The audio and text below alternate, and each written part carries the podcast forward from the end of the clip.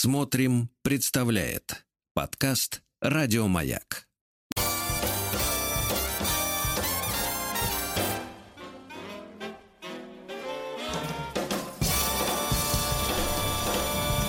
Стилавин.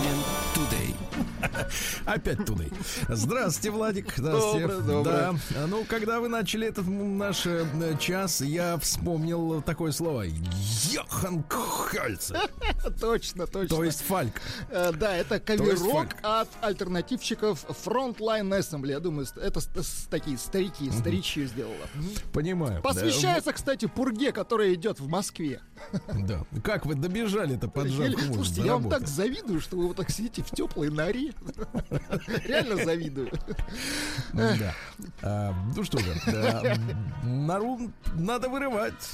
чтобы А хотите, я потом там, да, походить подниму вам настроение. Все вот пишут, что такая очень-очень э, злая песня. А вот есть веселая, вчерашняя. Чуть-чуть. Чуть-чуть, до слов.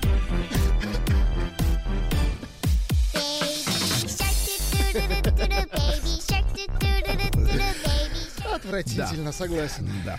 Ну что, товарищи, да, у нас с вами есть, э, как всегда, в народном омбудсмене Сергунце э, почтовый ящик.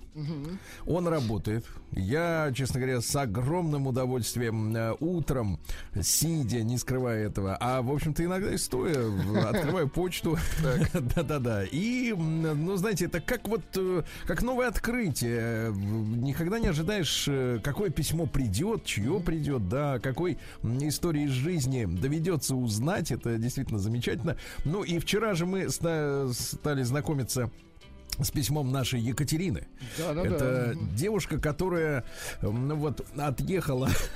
Но вернулась. Отъехала в Канаду, куда перед этим свалили ее родственники. Вот, но душа ее, в принципе, э, девичья тяготеет к Ижевску, где она родилась. И вот э, в этом городе ее ограбили, то есть вынесли из ее квартиры, как вы помните, всю технику. Обворовали, да. Да, она сдала э, квартиру в наем, и, соответственно, вот ей сообщили, что из этой квартиры арендаторы вынесли все, причем отодрали все, что все, что Даже было. то, что не отдиралось. Сначала драли друг друга, потом отодрали плинтус. Да-да-да. Бей, дри, дри. Вот, ди- То, что- лежит так, не так. Дри других, дри своих, чтобы другие э, боялись, да. Так-. Так. Так вы, кстати, анонсировали э, серьезную работу от квадратки. Вот. я Да, да, вспомнил. да, это все сегодня будет. А, Так вот, э, там же ситуация такая: пошла с ребенком, с очередным ребенком, уже не первый мальчик-то у нашей Катеньки, да, не останавливается на достигнутом. Пошла гулять в Ижевский Тимирязевский лесопарк. И была э, фактически отброшена в канаву э, псами, которые неслись как угорелые, да? Ну давайте продолжим эту романтическую историю. Судя по тому, что письмо пришло, руки, рука одна целая, по крайней мере, целая. Приемная нос. Народный омбудсмен Сергунец. Итак, э, в контровом свете, нет, в контровом, это когда солнце светит куда? Прямо в глаз. И, затем, во второй. Во второй, да. В контровом свете низкого осеннего солнца показалось оно. Маргинальное существо неопределенного пола. На руку существа при ближайшем рассмотрении оказавшегося Что ж такое, а? Это все пурга. женщиной. Замечательно. Ну, я иллюстрирую просто существо, понимаете, правильно, иначе- молодец. Она наверняка кашляла. А, Были намотаны поводки трех добермана Алабаев, рвавшихся на волю. Женщина принялась звать добивавшего, добивавшую шпица, вот э, колясочницу. Там одна собака была с отказавшими задними ногами, с колесами, но это не мешало ей рвать шпица. Вот. И нагадившую на веранде, э, так сказать, э, на разные лады. Члены стаи и не думали группироваться, но соседку перестали вжимать в ограду, а шпица выплюнули. Соседка со шпицом трусливо ретировалась из поля зрения. Не то чтобы вооружившись коляской, я верила в свою неприкасаемость, но почему-то решила выступить. Катя у нас не из робкого десятка. Это чувствуется по письму. Угу. Ваши собаки только что напали на женщину. Почему они без поводков? Это опасно. Они... Ответ. Так. Они большие. Им нужен простор. А, да, прогнусавила, прогнусавила хозяйка псов, угрожающе повышая голос и вызывая беспокойство стаи. Охотно верю, что в ее пристанище шестерым крупным собакам есть где разгуляться. Вы не в себе? Не унималась я, вообразив себя бессмертной. Это центр города, здесь дети гуляют. Нет, так вот, дети гуляют. А теперь ответ. Для таких, как ты. Так. Так. Причем помним, помним внешность Екатерины. Она такая девушка красивая, тонкая. безупречно, да. Понашивает Шанель. Шары понашивает. Угу. Для таких... Так? Теперь ответ. Для таких, как ты. Детские площадки. А теперь внимание, козырь. Так. А лес... Лес. Теперь внимание. Для людей. То есть э, нашу Екатерину обвинили в том, что она не человек. Не людь. Давайте так, не людь, да. Прекрасно. Для то... Нет, ну просто женщина, существо э, почувствовала э, интуитивно, что это какое-то пришлое создание, место которому в Ванкувере. То есть ее здесь быть не должно. Так вот, для таких... Запомните аргументацию, товарищи собачники, когда будете выгуливать ваших этих самых на колесах и без. Для таких, как ты, детские площадки, а лес для людей, пробасила маргинал-философ и отпустила прежде придерживаемую троицу. Собаки, к счастью, проигнорировав меня, ринулись вглубь парка кошмарить публику. Слушайте, я тут подумал, извините, да. что это отличный такой политический лозунг «Лес для людей». Э, да. Ну, давайте, давайте перебьемся. Я вам э, настроение корреспонденции круглосуточно. Адрес стилавинсобакабк.ру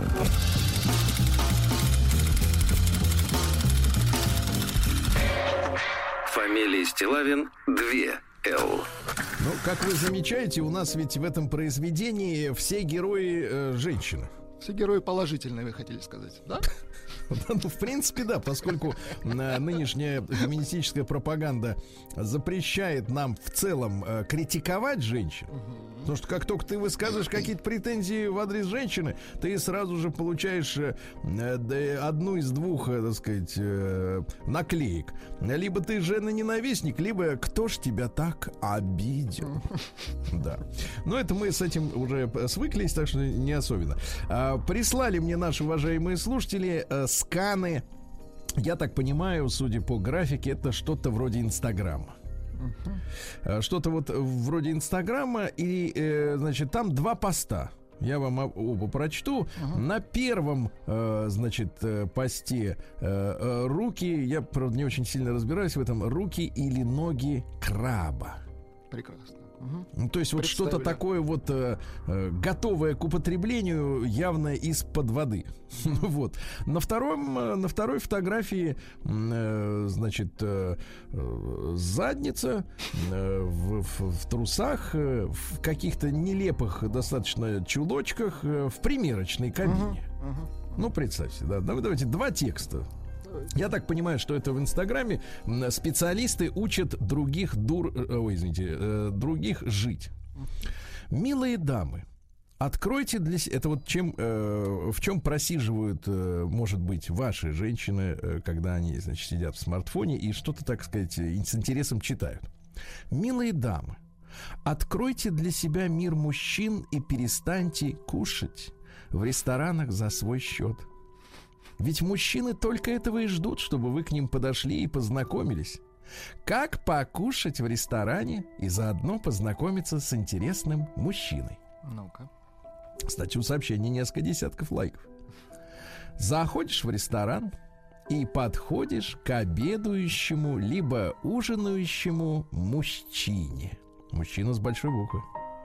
М, как вы понимаете. Естественно. Как Макдональдс.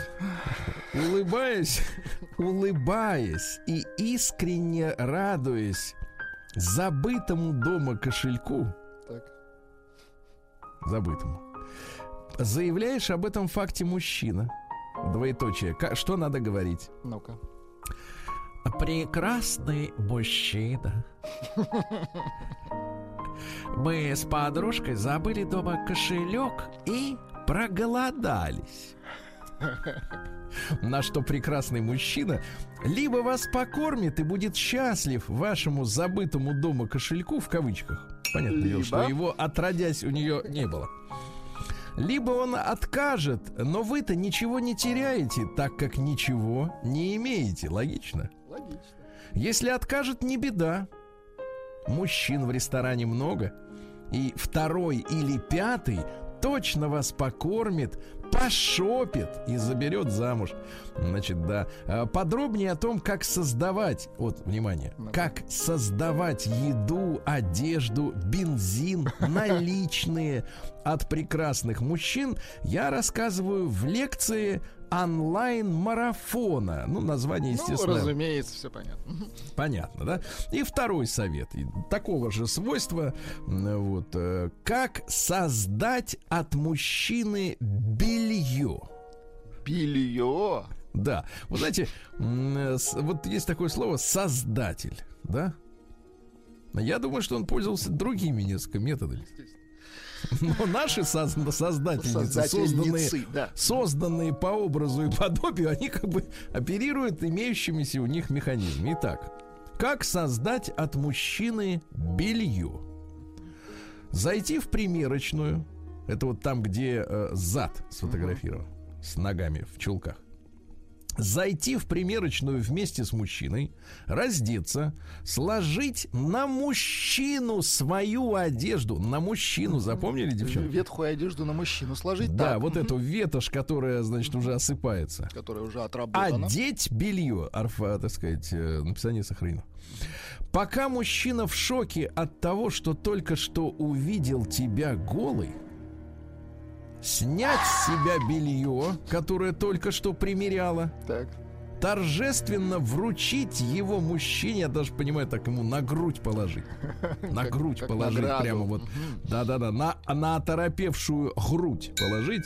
И дальше, что надо сказать, девчонки, записывайте, я повторять не буду.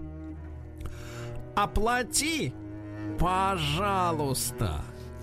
Вот и все, два слова всего, понимаете? Оплати, пожалуйста, и спокойно себе одеваться в примерочной. Когда ты оделась и вышла из примерочной, твое белье уже твое. В смысле, прекрасный мужчина его уже оплатил. Ну вот представляете? Ну, замечательно. Ну, Давайте, слушайте, все давайте, гениальное просто. Да, видите? давайте, друзья мои, как, давайте наш курс будет называться «Как создать от мужчины все». Пробуйте и сообщайте о результате. Что удалось создать от мужчины? Как стыдно а? Приемная нос. Народный омбудсмен Сергунец. Да. Ну что же, товарищи, э, несколько человек после моего анонса э, вчерашнего, э, когда я сообщил о получении письмо от нашего квадратки, человека с камнем. Человека с э, мышцами. за па- Нет, не за пазухой и не на сердце, а в почке. Да-да-да. В почке. Значит, э, для тех, друзья мои, кто стал нашим, э, э, так сказать, новоиспеченным слушателем, я поясню, кто такой квадратка. Это человек, который много лет назад приехал на съемки большого тест-драйва, бывший в употреблении, э, вот, в качестве героя со своим стареньким автомобильчиком, вот, и произвел на нас с Рустам Ивановичем впечатление квадратного человека, потому что при достаточно небольшом росте он э, в качалке раскачался до такого состояния, что стал квадратным, понимаете, Ну, Ширина, да? высота и длина. Ширина, высота, одинаковы. толщина, э, годнота, все квадратное, все квадрат. Поэтому так он и стал квадраткой, да. Так что все, ничего тут не выдумываем, все, все из жизни. Так вот, прислал письмо. Здравствуйте, Сергей Валерьевич. Снова вас беспокоит отрицательный персонаж квадратка. Очень важно, чтобы человек верно давал себе оценку, понимаете? Конечно. Мы вчера вот в новостях автомобильных слышали, что 78% э, людей в России считают, ну, из автомобилистов, что они водят автомобиль хорошо и даже прекрасно. Видите? Вот. А нам нужна все-таки большая самокритичность, правильно? Не такое, конечно, самокопание, как у Достоевского. Абсолютно. Возможно, это не всем под силу, но хотя бы критичный взгляд. На прошлой неделе вы посвятили э, аудиторию маяка в то, как провели свой небольшой и непривычный по сроку обвиняет меня, видишь ли, э, отпуск. По этому поводу и у меня появилось желание поделиться тем, что там у квадратки. Или написано буквально «чё там». А попросту, что со мной было в то время, пока вы грелись уходящим теплом у моря? Ну, если, конечно, интересно, ведь оставаться у вас и слушателей человеком со стентом нет желания. Стенд это когда вставили. Ну, чтоб там все Чтобы все хорошо было, да. чтобы получше было, чем есть без него. Вот. Если вы помните, после того, как мне вставили инородное тело, оно же стенд, врачи отобрали самые любимые удовольствия в моей жизни, а именно тягать штангу, тягать пивко нефильтрованное, да вкусно и много кушать. Да вкусно и много тоже тягать. В себя тягать. Да, естественно. Он все вот к себе тащит. В. Мгм. Или на себя. Конечно, была и польза от этих ограничений. От того, что не таскал тяжести, пошел, э, прошел вечный голод. Понимаете, да? И я уже не так часто открывал холодильник с желанием чего бы еще закинуть в топку, да и сладкого особо не так хотелось. Но ограничения по дальности нахождения от э, мужской комнаты весьма напрягали. А, Значит, э, ну, в общем, э, начался у нашего, я перевожу просто его текст э, автоматически. Э, Вот, начался у квадратки прямоток. Прямоток. Ну-ка, расскажите, что Не это. прямоток от слова прямой, а вот прямоток. То есть, э, значит, практически сразу, что выпивает, сразу от, возвращает. А, так это называется только прям. Конечно. Ощущать я себя стал хорошо. Сушился прям-таки на глазах. На бицулях даже стали кое-какие проявляться долгожданные венки. Вены, да? Повылазили. А появилась легкость в движении. Но что толку от этого? Ибо ходить можно только медленно. Потому что там-то внутри стенд. Понимаете? Рацион я свой, между прочим, особо и не менял. Ел все, но кое-что пришлось ограничить. Стал замечать, когда чуть увлечешься сладким, соленым и жареным, э, то, так сказать, э, ну, опять биологические подробности не будем. Но вот невозможность таскать штангу, ограничение в подвижности, наслаждение пенным, да и привязанность, э, э, дальше слово непонятное, весьма сильно били по моей психике. Держался как мог, чтобы не тявкать на супругу и не нарываться на ответку. Но в один отнюдь не прекрасный день кризис среднего возраста все-таки зашел и ко мне в гости. В тот пасмурный день настроение было не из лучших, так тут еще и день рождения дружбана, который м, пролетал мимо меня. Полдня душа ныла. На Должен сейчас... пролетал. Как? Я не понял. Пролетал, день рождения пролетал. А, все понятно. Должен быть сейчас в Москве с друзьями и пенным, а я тут на болотах. Держался до вечера, пока дружок не скинул мне на телегу видосик, где они, веселясь, передают мне привет. Этот привет и открыл дверь стоящему на пороге кризису, прогнав остатки терпения. Тихий дурачок в квадратка в один момент обернулся буйным пациентом психдома. Резко отправив телефон в полет в неизвестном направлении, он еще и буйный, в неизвестном направлении, поднялся и пошел. Нет, не гонять супругу и остальных соседей. Все-таки, как вы сказали, прошивка даже в критический момент отлично срабатывает. А принялся мутузить ближайшую стену. Вы представляете? Он психически, я смотрю, да. Да-да-да, вот такие очень улыбчивые, знаешь, они, особенно. Да-да-да, такой, знаешь, разговаривает с тобой и улыбается. И нож достает, да? Нет. Вдруг стенд достает и говорит, вы ничего не забыли. Вот, пара-тройка ударов об стену порой помогают мне сбросить скопившееся напряжение. Ну, понятно. Слушайте, а вы заметили, что в последнее время в новостях все время, что люди драться начали на улицах? Есть такое. Это все, Есть? мне кажется, из-за климата. Да, а этот вот один стену волтузит, понимаешь? Ну, лучше один, когда. Лучше, чтобы никого не трогал.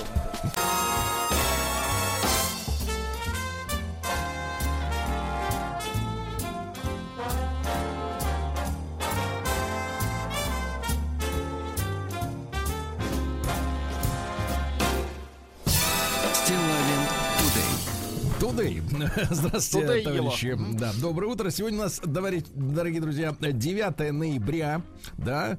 Ну и сегодня у нас есть прекрасные праздники. Например, у нас есть повод вспомнить сегодня и не раз, да, Владик? Так, ну-ка. Э, Преподобного Нестора Летописца. Вы помните повесть временных лет, а? Да-да-да-да. Причем в этой книге, нашей русской, э, датированная часть истории начинается с лета 6360 года. Все это серьезно. Да, и, кстати, история-то там описана, начиная с библейских времен. Понимаете, да? И э, мы в который раз обращаемся к Петру Первому и, так сказать, его Товарищам. наместник. Вот. э, К тому, чтобы вернуть русскому летоисчислению утраченные Петром Алексеевичем э, годы. Мы же потеряли пять с лишним тысяч лет нашей истории из-за его этих э, реформ календарных, правильно? Вот, надо возвращать. Это добавит нам, как бы, знаете, это Веса. добавит нам исторической капитализации. Я бы, давайте вот, вот так скажем, правильно? Дальше э, поздравляем всех товарищей офицеров. СОБРа, день специального отряда быстрого реагирования МВД России сегодня с праздником, товарищи. А, День книги рекордов Гиннесса. Ну, вы знаете, полистав эту книжку как-то, я понял, что, э, в принципе, основная часть вот рекордов, оно э, упирается вот в каких-то, э, ну, не сказать, придурков не хотел использовать слово маргиналов. Да, ну вот чудаков по меньшей мере. Ну, давайте, например, например, вот на Джеффа Ван Дика, Так. Дик это фамилия. В Бельгии в 2008 году было надето две- 227 футболок э, друг на друга. Ну, это, мне кажется, вот все от безделья. идет. Рекорд, Да, да. Дальше. Ашрита Фурман Так. в нью-йоркском кафе в 2008 году разбил за одну минуту 80 яиц куриных об свою голову. Очень сомнительные рекорды. Да, нет, но есть более объективные. Например, Ильрек Илмаз из Турции Так. выдавил из своих глаз молоко на расстоянии 279 сантиметров. Какой ужас. То есть он сначала залил себе глаза молоком, а потом выдавил. Заправился молоком. Да, почти. И, наконец, ну просто... Но есть и объективные такие Так. рекорды. У индейца... Э, у индийца и индийца. Другое. А, Энтони Виктора. Необычное имя для индийца, согласитесь, да? Энтони Виктор. Из ушей растут волосы, длина которых достигает 18 сантиметров. Прекрасно, да. И он их расчесывает, уверяю вас. Дальше. Всемирный день лизинга. Говорят сейчас, что компании, ну вот юрлица, да, столкнулись с большой проблемой, так же, как и частные лица, с покупкой автомобилей. Нет автомобилей для автопарков. А день рождения неоновой рекламы. Ну, вы помните, что неон изначально красного цвета, а все остальные вот эти голубые, Это зеленые, это примеси. уже, это уже, так сказать, э, ш, э, так сказать, э, подделка. О, подделка. Сегодня в мире отмечается Международный день против фашизма, расизма и антисемитизма. Очень Но почему-то вот с русофобией не хотят бороться. Не хотят, да. В Германии особый день сегодня. Дело в том, что на этот день, на 9 ноября, пришлось сразу несколько событий в немецкой истории. В 18 году отрекся кайзер II Вильгельм, помните? Потом в 23 году был подавлен пивной путь, в котором Гитлер участвовал. А В 38 к этой в 38 к этой дате немцы приурочили, ну, видимо, уже специально еврейские погромы. А в 89 году 9 ноября пала Берлинская стена Очень которые начали да. да, на сувениры. А, сегодня в США отмечается Всемирный день свободы. Ну, я напомню нашим слушателям, что в англосаксонском, американском и английском понимании свобода это не горлопанить все, что хочешь, а это свобода выбрать себе религию. В первую очередь. То есть э, нравственный свод по своему усмотрению. Хочешь вообще без свода живи. То есть как, как, как хочешь, так и живи, да. Сегодня Международный день антиядерных акций. Вот я сейчас провожу у себя, вот у меня нет ничего ядерного в доме. Да, день немецкого изобретателя сегодня. Э, День э, сегодня мясного хлеба в США. Помните, американец нам рассказывал про буханку мясную, да? Сегодня день греческого йогурта. Ну, им заправляют э, греческую шаурму гиру, понимаете, да? Вот. Ну и сегодня русский народный праздник Зарок на Пороскеву. Э, В этот день было принято давать какие-то обещания. Понимаете, да? Вот. э, говорили так. Когда достойное в думах своих несешь желание, Так. Понимаете?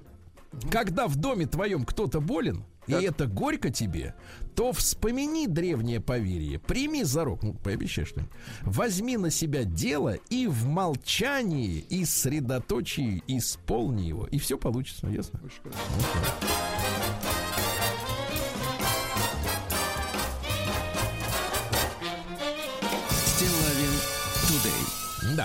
Ну что за люди сегодня интересные появились на свет? Э, В 1801-м Гейл Барден. Не путать с француз, э, с испанским актером Бардемом. Этот другой.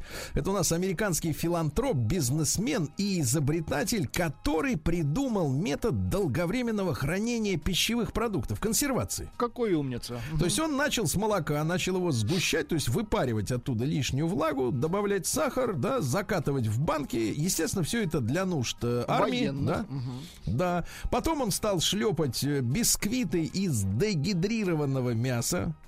Э, Вот. э, За что получил золотую медаль на лондонской всемирной выставке еще в 1851 э, году.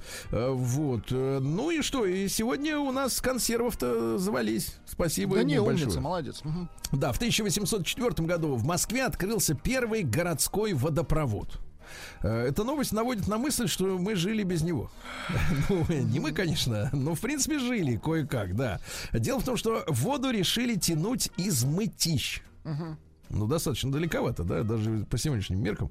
Мытищинский водопровод начали строить еще при Екатерине II в 1778. Представляете, и достроили в 1804. То есть ж далеко 20, тянуть, конечно. 26 лет тянули. Остатки существуют и до сих пор, какие-то там виадуки, куски, еще что-то. Вот. э, Ну, а максимум подачи воды был достигнут к 1903 году, э, когда потребление составило 4 миллиона ведер в год. Поэтому вот. А потом он начал иссякать, понимаете, э, Мытищинские озера начали иссякать, э, и пришлось пить воду, воду, извините, уже из Москвы реки, из Яузы.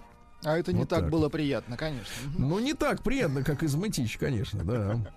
В 1812 году родился Поль Абади, это французский архитектор замечательный. Он вообще был реставратором средневековых церковных храмов, да. Ну а главное творение это Сакрикер, величественная церковь в Париже на Монмартре, это на холме, э, белая такая возвышается. Э, Вот она выстроена в память от, об избавлении, э, так сказать, от беды пруск- прусского нашествия и парижской коммуны. Помните, когда э, парижская коммуна же это французская революция очередная, да, которая возникла во время войны с немцами. То есть страна воюет с неприятелем, а предатели засели в самом сердце страны, в Париже, и поднимают бунт. Ай-яй-яй. Мгм. Ай-яй-яй, вот именно. Вот Сакрикер это в память о жертвах вот тех событий, да. А в 1818 году Иван Сергеевич Тургенев, наш замечательный писатель, да. Вот, кстати, э, э, его предок, пра-пра-пра, там, это дедушка, ему отрезали голову на лобном месте в Москве за то, что он критиковал Дмитрия Первого. Лжедмитрия критиковал, понятно. Да, то есть мы сейчас понимаем, что он правду говорил. То есть он молодец был, в принципе. Мгм. Да. Ну да, молодец. Но ему от этого не легче стало. Ну Вот. э, Ну что у нас? э, 15-летний Тургенев у нас поступил на словесный факультет Московского университета. Там же были Герцен и Белинский. Мгм. Компашка Вот, то есть попал да. он в компанию, конечно, знаете, измени- извините, не очень, да? Ну вот. Э, Ну и что? Э, С Белинским отправился в конце концов за границу э, уже в 1847 жил в Париже. Там увидел очередную французскую революцию. Там же постоянно uh-huh. трясет их, да? Ну вот. Сблизился с Герценом и, дальше интересно, влюбился в жену э, Огарева Тучкову. Вот это не очень хорошо, конечно. Огарева 6, вы видели фильм. Это о другом, но, в принципе, фамилия та же. Да-да-да. Вот. Ну, видите, такая история. Жил он в семействе Виардо. Вы знаете, да, что Полина Виардо воспитывала внебрачную дочь Тургенева. К этому времени относится несколько встреч с Гоголем, с Фетом. То есть тут, ну, коллектив был такой достаточно плотный. Но он работал на удаленке, не в стране, да? да. Давайте я вам... Э, Давайте. На удаленке, конечно. Ну, с, э, прекрасно видится издалека лучше. Да, давайте прочту стихи. Не только писатель, но и поэт. «Дай мне руку, и пойдем мы в поле, друг души задумчивой моей. Наша жизнь сегодня в нашей воле. Дорожишь ты жизнью своей? Если нет, мы этот день погубим, этот день мы вычеркнем шутя.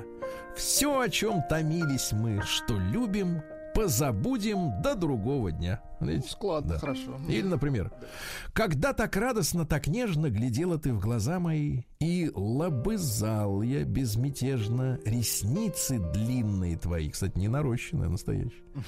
Когда, а то отклеются, когда бывало ты стыдливо задремлешь на груди моей, и я любуюсь боязливо красой задумчивой твоей, когда луна над пышным садом взойдет, и мы с тобой сидим перед окном беспечно рядом, дыша дыханием одним ним, когда в унылый миг разлуки я весь так грустно замирал и молча трепетные руки к губам и сердцу прижимал, скажи мне, мог ли я предвидеть, что нам обоим суждено и разойтись, и ненавидеть любовь, погибшую давно. А? Красиво.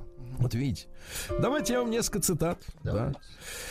Значит так, брак, основанный на взаимной склонности и на рассудке, есть одно из величайших благ, благ человеческой жизни. А? Не согласны? Согласны. Согласны. Вот, согласны. согласны, что не согласны. Чрезмерная гордость, вывеска ничтожной души. Очень вот. хорошо, очень. Да. Хочешь быть спокойным, это для тех, у кого тревожное состояние. Хочешь быть спокойным? Знайся с людьми. Знайся, значит, общайся. Но живи один, не предпринимай ничего, ни о чем не жалей. А? Хочешь быть счастливым? Научись сперва страдать. А? О как! Ишь О, да. С другой стороны подойди. Не годится уже, да? Да.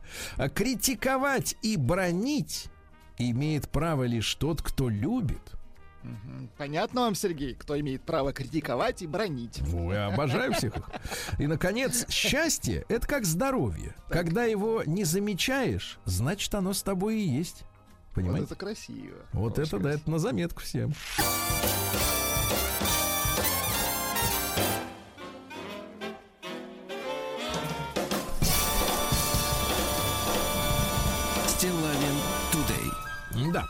Друзья мои, э, что ж, сегодня у нас 9 э, ноября, и в 1864 в этот день Дмитрий Иосифович Ивановский родился. Это наш физиолог растений, микробиолог. Э, исследования его, значит, позволили, значит, открыть вирусы, вы представляете? Mm-hmm, Он исследовал возбудителя табачного, табачной мозаики, так называемой, ну, то есть вредителя, и нашел, что это вирус делает, понимаете? Mm-hmm. Вот, и обнаружил. В 1885-м э, Велимир, ну, по-настоящему Виктор Владимирович, но тогда так не было не принято, Велимир Хлебников, замечательный поэт, он был председателем Земшара.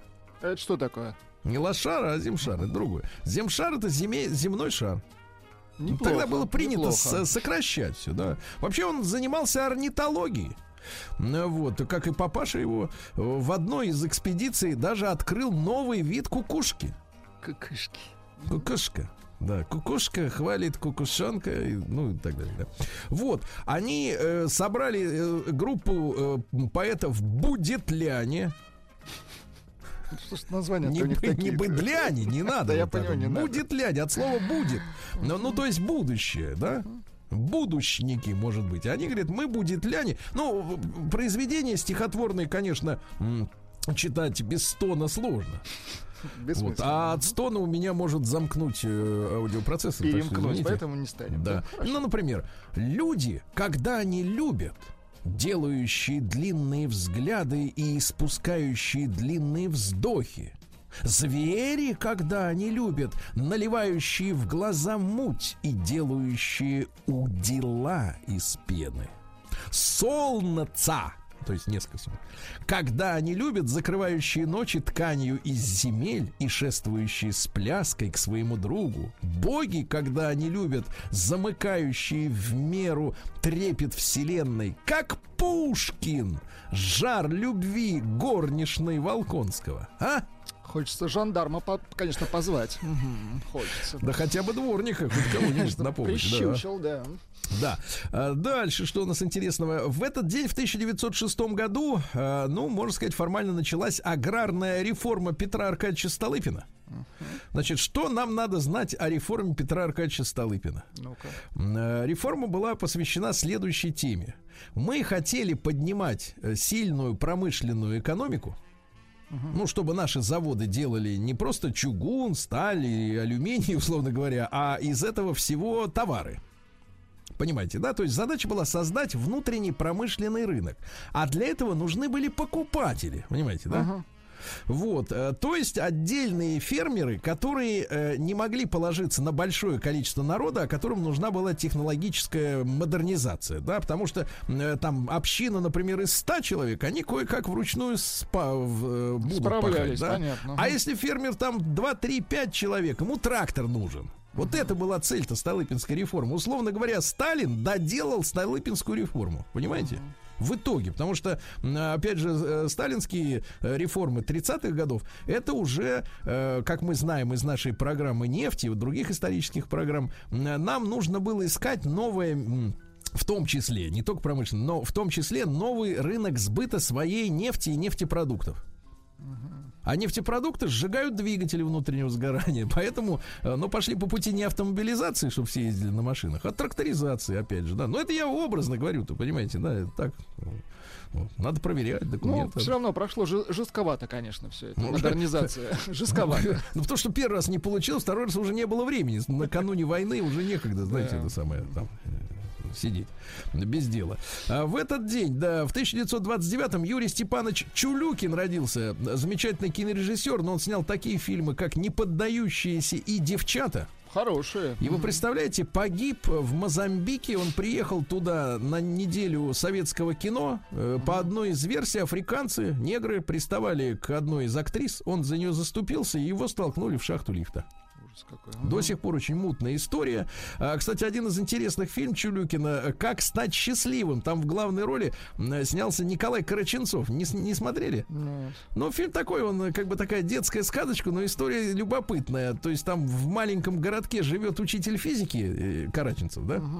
Вот. И он придумал прибор, который определяет будущего гения, ну, в какой-то профессии. Ну, определяет, понятно. где человек раскроется. Вот. Поехал в Москву, его послали, как вы понимаете, на, три буквы. Говорят, это все ерунда, такого быть не может. В итоге э, изобретатель скончался, прибор куда-то делся, а из этого маленького городка как поперли выдающиеся артисты, спортсмены, ученые, которых как раз вот изобретатель и им предрек вот это будущее, понимаете? Да, Удивительно. интересное. Ну, Фильм сказочка 85 -го года, но он, видимо, не, не сложился по какой-то причине как хит, но тем не менее, тем не менее, такой интересный сюжет.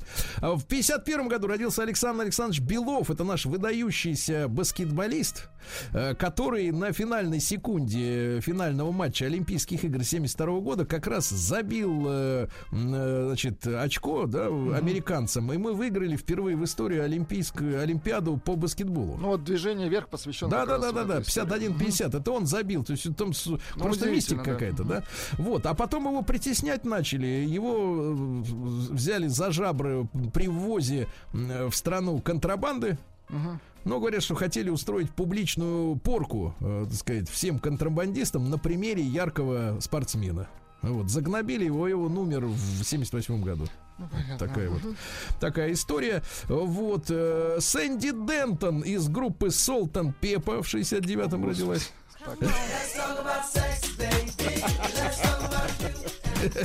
Да, да, класс. В 75 году э, Мария Эдуардовна Ситтель родилась. Мария Эдуардовна, с днем рождения нашего коллегу. конечно. Да, да, да. Вот э, в этот день, в 85-м, э, Анатолий Карпов, ну вот, закончился матч, который длился с осени предыдущего года. С ума сойти, столько времени. Почти год. Со счетом 13-11 Карпов проиграл Каспарову. Вот, родился новый чемпион мира Гарри Кимыч.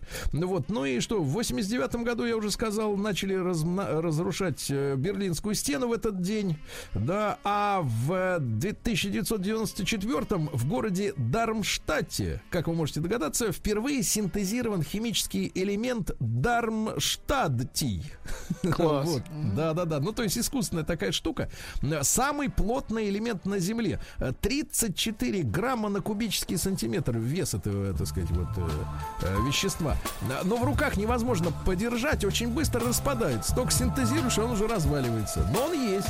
Он есть.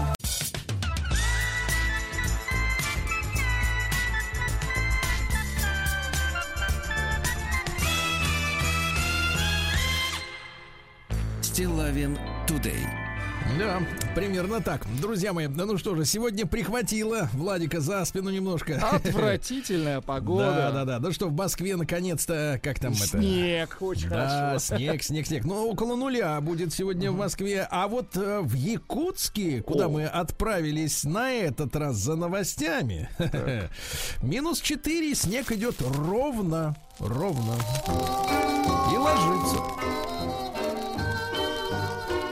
чтобы песней своей помогать вам в работе, дорогие мои. Да, Именно вы.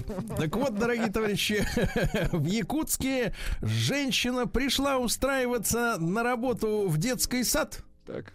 А ушла оттуда с краденой коляской. А, омерзительно.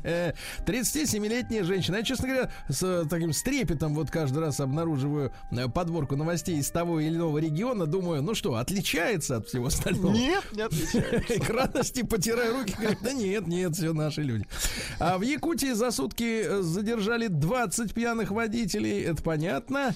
Ну вот задержан в Якутске мужчина, отобравший в подъезде сумочку у девушки. А все это попало на камеру видеонаблюдения. И знаете, не, так сказать, э, не ночью отобрал, а средь бела дня в 16.30. Вот так было урод, записано. Ага. На завод урод, согласен, да. Причем полицейские, естественно, задержали э, артиста, снявшегося на камеру, 29-летнего ранее судимого за совершение, теперь страшное так. слово, Владик, наркопреступления точно. Подлец. Вот так.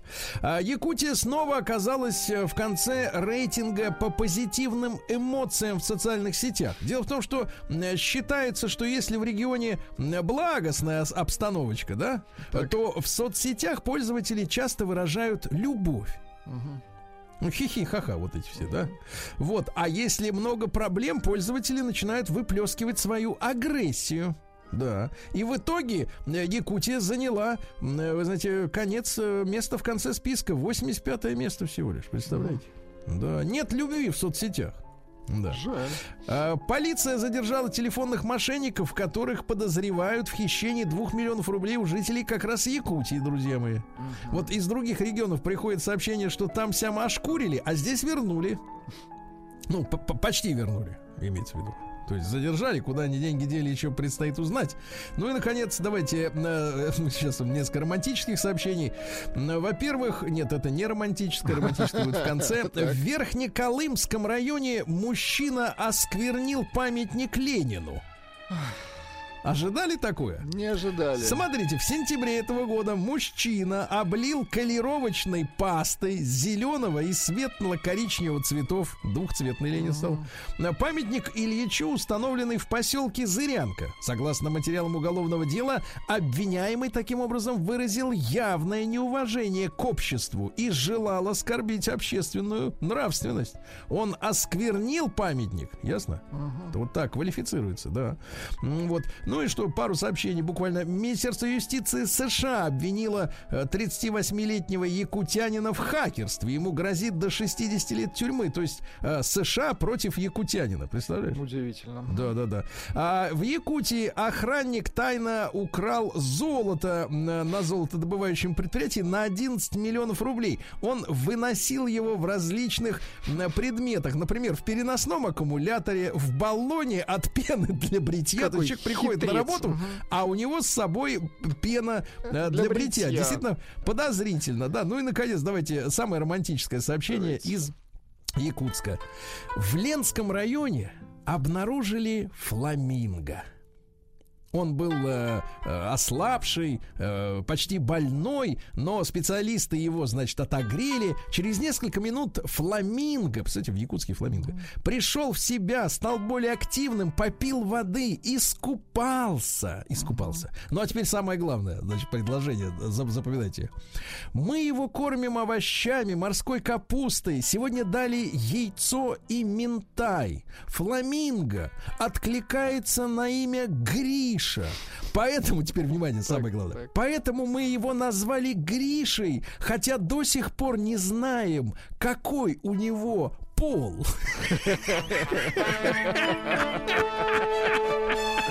Но все равно Гриша.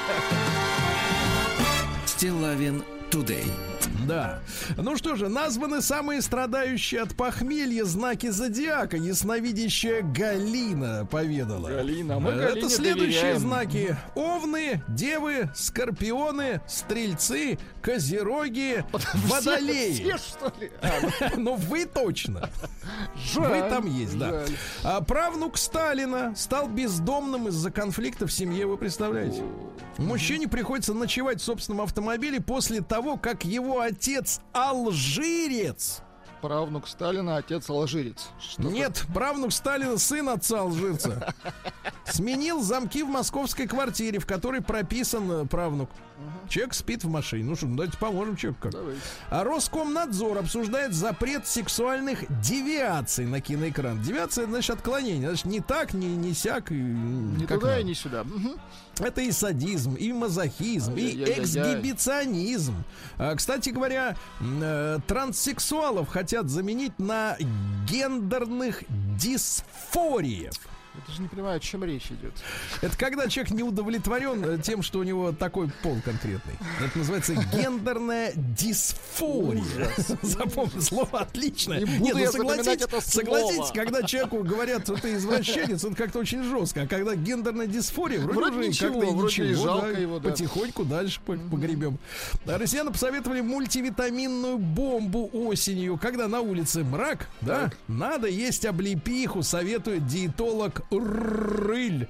Вот там витамин С больше, чем в цитрусовых. А, Е, В1, В2, В3, В6, В9. Облепих Е, такой ПП. витамин. Ну вот, а облепиха заживляет геморрой. Ну, в общем, все, Со, все, со что вы всех сторон хорошо, я понимаю. Да, а, значит, э, инвесторы дрон-такси. В Москве начинает работать в следующем году, через год, извините, дрон-такси Круто. электрический. То есть ты туда садишься, оно жжж, и тебя, значит, летит. Э, Значит, печальная новость на эту тему. Изначально был расчет, что полет на аэро, аэродрон-такси будет стоить 20 рублей за километр. А теперь сказали, что бизнес-схема меняется. 200. Но на вертолете все равно дешевле, дороже, так что это, извините. А, Стало известно о заметном снижении стоимости зимних авиабилетов. Посмотрите-ка. И сейчас э, средняя цена билета по России, ну, средняя, понятно, да, э, составляет 4,5 тысячи рублей. А, например, в, э, так сказать, 2019 году те же направления в среднем стоили 6 700. Подешевело. Хочется лететь? Да, Лети. хочется. А некуда. Дальше, значит, э, господин Кехман, это новый генеральный директор МХАТ, заявил, что МХАТ э, Бузовой не должен ни копейки. Очень Хорошо. хорошо. Назвали причиной, по которой Турции, э, в Турции не любят российских туристов. Слушай, мы им там столько бабок везем, они еще не Конечно. любят. А чаевых оставляют недостаточно, понимаешь? А это все из-за разницы в менталитете, потому что у нас принято как? Есть цена, правильно, есть товар. А у них еще, э, так сказать, навязанное представление о том, что в сервисе надо еще за что-то доплачивать. И так гребете там, понимаешь ли, миллионы. Да. Дальше, что интересно, физики увидели, как космическая пыль взрывается, ударяясь о наши спутники. Вы представляете? Ужас какой. мгм. Ну, потому что летит быстро, Опасно. поспокойнее лететь. Красноярские школьнички э, из школы номер 4 возмутились появлению камеры видеонаблюдения в мужском туалете. А проблема-то в том, что школа постоянно тратит средства на ремонт сортира, которые разрисовывают и ломают вот эти школьнички. То есть, смотрите, а, закон они понимают только так. Нас снимать нельзя, а унитаз портить можно. Правильно? Мгм. Это Стоп, что за люди растут, растут там, в Красноярске? А? Что за люди? Кстати, сказали, что камера муляж. Но это не меняет ничего. В Югре страшная новость. Жители поселка попросили перевести школьников на удаленку, потому что поперлись волки, начали задирать собак уже. Люди в опасности. Волки. Волки это страшная история, да. Ну и пару сообщений. Во-первых, продажи автомобилей упали на 18% в октябре, а прибыль у дилеров, я так понимаю, совсем Только не упали. выросла. А Да, куда иди. ехать? Ехать некуда. Да, А, вот свирепые червы пени а, Господи, были что это?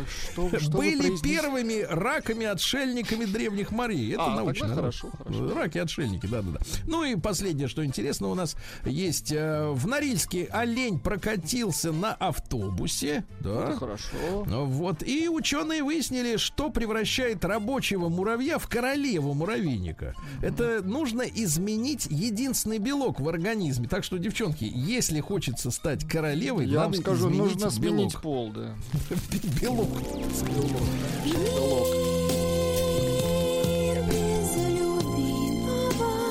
Да, без любимого. Итак, мир женщин открываем для себя. А, Женщины тратят на одежду, вы представляете, в пять раз больше, чем мужчины. На шматью. А потом они говорят, им нечего носить. Правильно? Ну, это Вот. психическое заболевание, да. Конечно, и денежное. Вот, э, да. Э, Дискриминация по любому признаку на 25% повышает риск развития психических расстройств. Ага. Ну вот дальше, ну это и про женщин тоже. Э, Актриса Лапина угрожает певице Успенской американским судом за неуплату налогов. Ну, это арти- артистическая разборки, жизнь, да, такая, артистические, нам не да-да-да. под- неподвластная там. Олимпийская чемпионка по биатлону Анфиса Резцова э, рассказала, что в сборную Россию попадают по блату. Да вы что? Да не может быть. Да, конечно. Я вот, вы знаете, вот просто не вот хочу в это Да, конечно. Ну и, наконец, Федеральная антимонопольная служба проверит рекламу популярной в Петербурге сети шаверм на предмет дискриминации женщин. Дело в том, что один предприниматель, видимо, шаурмист, э, пожаловался на другого. Вот. э, Речь идет о следующем, следующем слогане, Владик. Это слоган года. Удобный размер шавермы легко помещается в женский рот.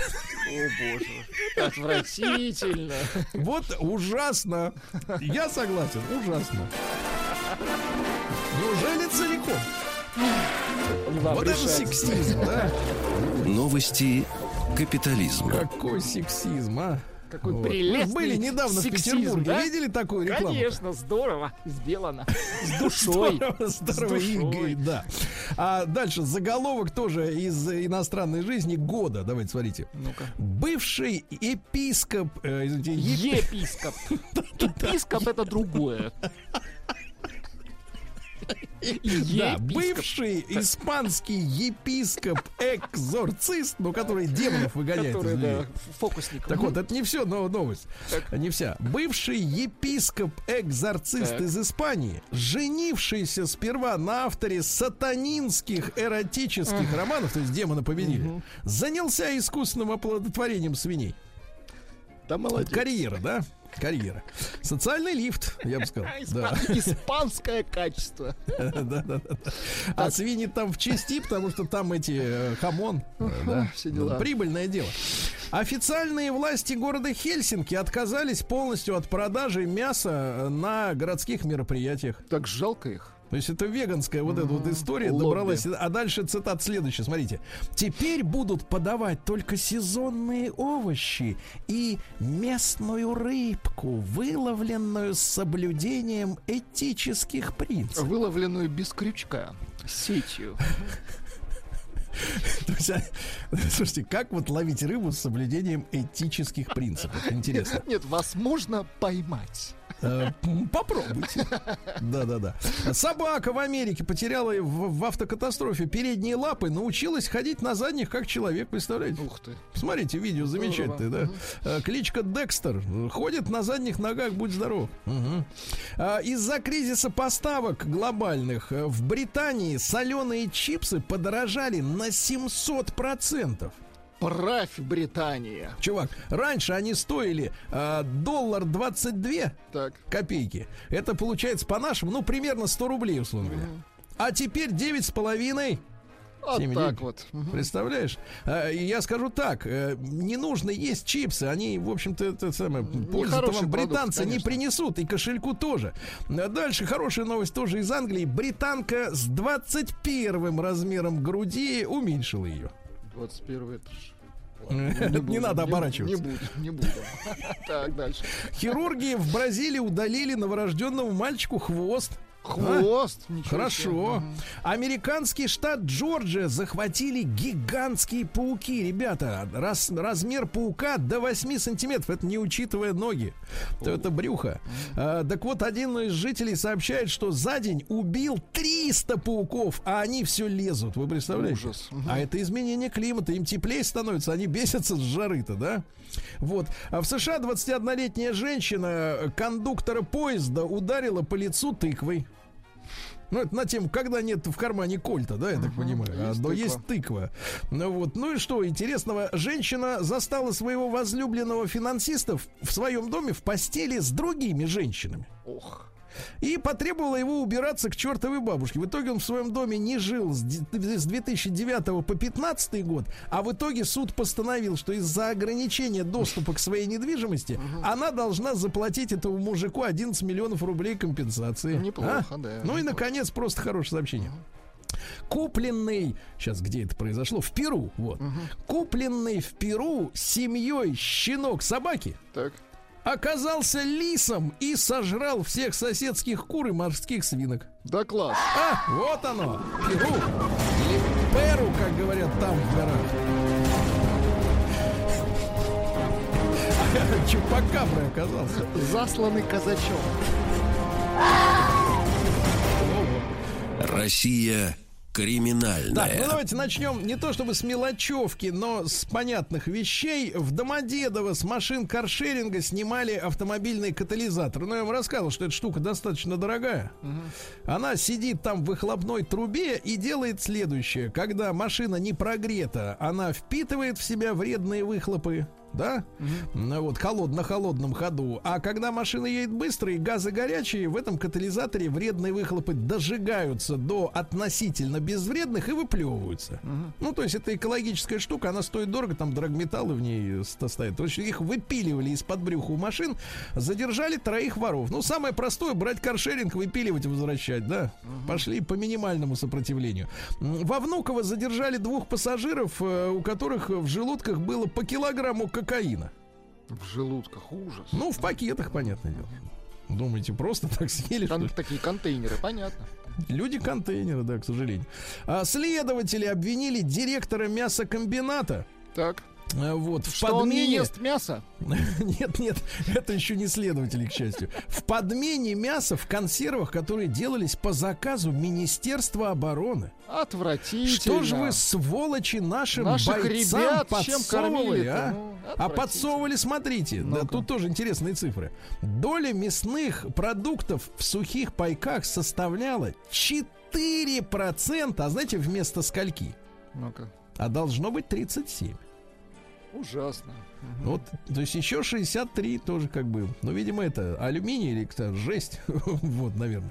А школьники, дальше, слушайте, вот я вам уже говорил, драки какие-то начались э, э, без, без- непонятные. Школьники из Южно-Сахалинска жестоко избили сверстника за неправильную дружбу.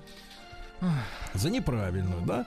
Вот, свидетель драки в Новой Москве, нашумевший эпизод в Ватутинках, да? Свидетель оказался фигурантом другого уголовного дела. То есть пришел давать показания свидетельского, а, свидетельского, а его тут же и приняли. Ну и, наконец, слушайте, анекдотичная история. На улице 905 года произошло в московском метро очередная драка в, в салоне метро. Мужчины катались по полу в вагоне, снимали друг с друга обувь, хватались за одежду, беспорядочно били. Когда их разняли полицейские, они не смогли назвать причину драки. А, ну тут вспоминать только одно. Я дерусь, потому что я дерусь, правильно? Для этого причины не нужны.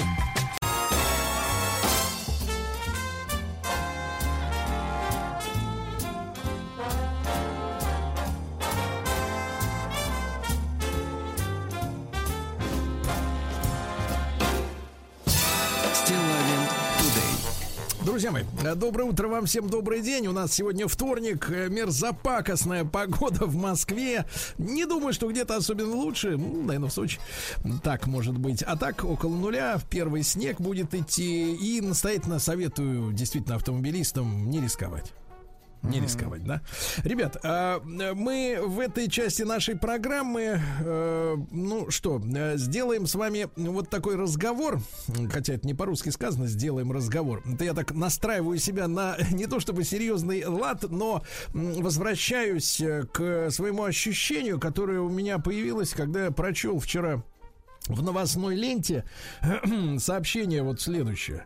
Э, есть такой, вы знаете, да, рэпер Маргенштерн. Ну, конечно. Его постоянно, э, значит, соответственно, подтягивают за какие-то вещи, которые он Чехвостят. Э, да, говорит, делает э, вот ну, с таким с переменным успехом подтягивают. Напомните, как в школе подтягивали, там было по-другому. Вот. А, ну, в очередной раз он там э, начал рассуждать о том, зачем нам тратить деньги на 9 мая. Ну ладно. А, так вот, Ньюсмейкером теперь стала мама Алишера. Алишер же его зовут, uh-huh. да, это, понимаю. Так вот, она сказала, рассказала о том, сколько раз в жизни ее сын виделся с отцом. Uh-huh. И, и, и я, я увидел этот заголовок, а потом прочел вот эту фразу, которую я вам сейчас перед, передам. Популярный рэпер Мор- Моргенштерн видел своего биологического отца, звучит, конечно, так себе, пять раз за свою жизнь. Ага. Пять раз. Я не собирался э, ни в коем случае выступать э, с какой-то речугой пламенной э, относительно самого героя этой публикации. Мне кажется, это не имеет такого принципиального значения, о ком в данном случае идет речь. Хотя, в принципе, вспоминая и других героев, антигероев последнего времени, там везде были какие-то проблемы достаточно серьезные с отцами вот, в жизни мальчиков именно. И вы знаете, я хотел сегодня вспомнить в эфире такое слово, которое э, на данный момент забыто по какой-то причине. Наверное, по причине того, что оно э, неудобно звучит для многих. А звучит оно так, безотцовщина безотцовщина. Это не надо путать с художественным фильмом, с Чехова вспоминать не надо. Это достаточно понятный, четкий э, социальный, даже медицинский, психологический термин, когда мальчик э, растет без отца, э, вот. И его психика, э, ну давайте так, опять же, ведь мы живем в том мире, когда никого нельзя обижать а люди, дело в том, что даже если ты не хочешь кого-то обижать, то люди все равно начинают обижаться, потому что им кажется, что ты говоришь обидные слова. Я прошу не обижаться, товарищи. вот, но а, психика мальчика, который рос не, в неполной семье, а, отличается, давайте я так мягко скажу, а, не как психолог Добин или другие наши уважаемые психологи, а просто чисто по-мужски, по-человечески. Она отличается от э, человека, который воспитан в полной семье.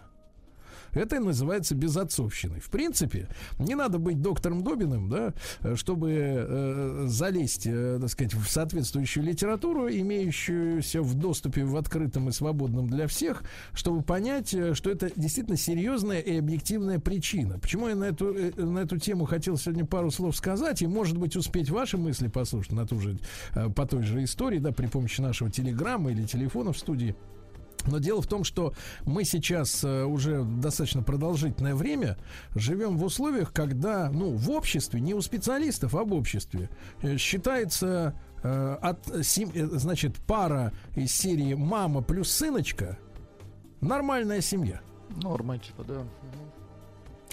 Э, Даже я неоднократно, ребят, даже у меня в телеге там Стилавин Тудей э, я встречаю отзывы матерей, э, там и женщин, женщин, которые являются матерями, отзывы из серии «Да, Мама плюс сын это семья, а отец фигура такая, приходящая, переменная. Знаете, переменная. То есть вот это вот отношение к семье, которое базируется только на факте родов, и вот это уже и есть семья, в которой воспитывается человек. Э, Вот мы, мы вот сейчас находимся в этой ситуации. А я ведь хочу, э, хочу немножко объяснить по-людски, да, без каких-то особых психологических терминов, именно с точки зрения мужчины. Мне кажется, нашим девушкам, женщинам я с огромной любовью, девчонки, к вам отношусь. А, Просто хочу пояснить, какая, э, какая возникает в этой ситуации проблема вот с точки зрения даже человеческой. Дело в том, что давайте, ребята, ответим себе на вопрос. Вот э, в нашей жизни, вот кто такие мама и папа, да, если мы берем э, такую не то чтобы идеальную киношную или книжную ситуацию, а вот просто по жизни. Мама, да, это вот когда есть и, и тот, и другой в твоей жизни. Мама это человек, э, которому что ты чувствуешь? Вот давайте, если, если честно, искренне, да, вот сейчас откровенно, чуть-чуть притормозим, бег жизни ответим. Мама это вот, давайте слова я произнесу, это тепло, да, это доброта, это безусловное тебя принятие. Тебя обидели, тебе плохо, Ну, Это холодно. такой платочек, можно поплакать. Жарко, в да. неё, да. Ты хочешь э, прижаться к маме, да, и сказать ей, что мир злой, а она тебя обязательно утешит, независимо от того, по какой причине вот э, в твоей жизни случился страх или обида, да, правда? Вот, э, она действительно это утешитель. Мама это утешитель, это такой теплый, большой мир, э, из которого ты вышел когда-то, да, и который тебя считает частью себя и поэтому любит тебя безусловно и принимает. Это, это первое. А второе это отец. Кто такой отец? Давайте вспомним. Это человек, который в жизни э, не только мальчика, но и девочки, неважно. Это человек, который вот символизирует собой некую объективную справедливость и оценку событий уже более объективную, чем мама, да? То есть, даже если ты, например, был вот в какой-то жизненной ситуации неправ, за это получил, огреб, да? М, Прибежал к маме, она тебя утешает, ты мой любимый, самый дорогой, там, и, и я тебя люблю, что бы ты ни, что бы ты, подлец, как говорится, не сделал, да? То отец, скорее всего, такой нормальный, обычный отец, он сначала расспросит о том, что произошло, и если в этой ситуации был неправ ты, не будет тебя, безусловно, гладить по головке, жалеть и говорить, ах ты мой ненаглядный, давай пойдем набьем им рожу. Вот, он скажет, ты был неправ, понимаете, да? То есть это фигура в жизни человека, я девчонкам сейчас объясняю, которым, может быть, это не совсем, э, может быть, ясно из-за того, что мы, опять же, говорю, начали в последнее время э, пестовать семью, состоящую из двух людей, мамы и ребенок. Вот. Отец это независимая, ну, грубо говоря, независимая фигура, которая является такой судьей.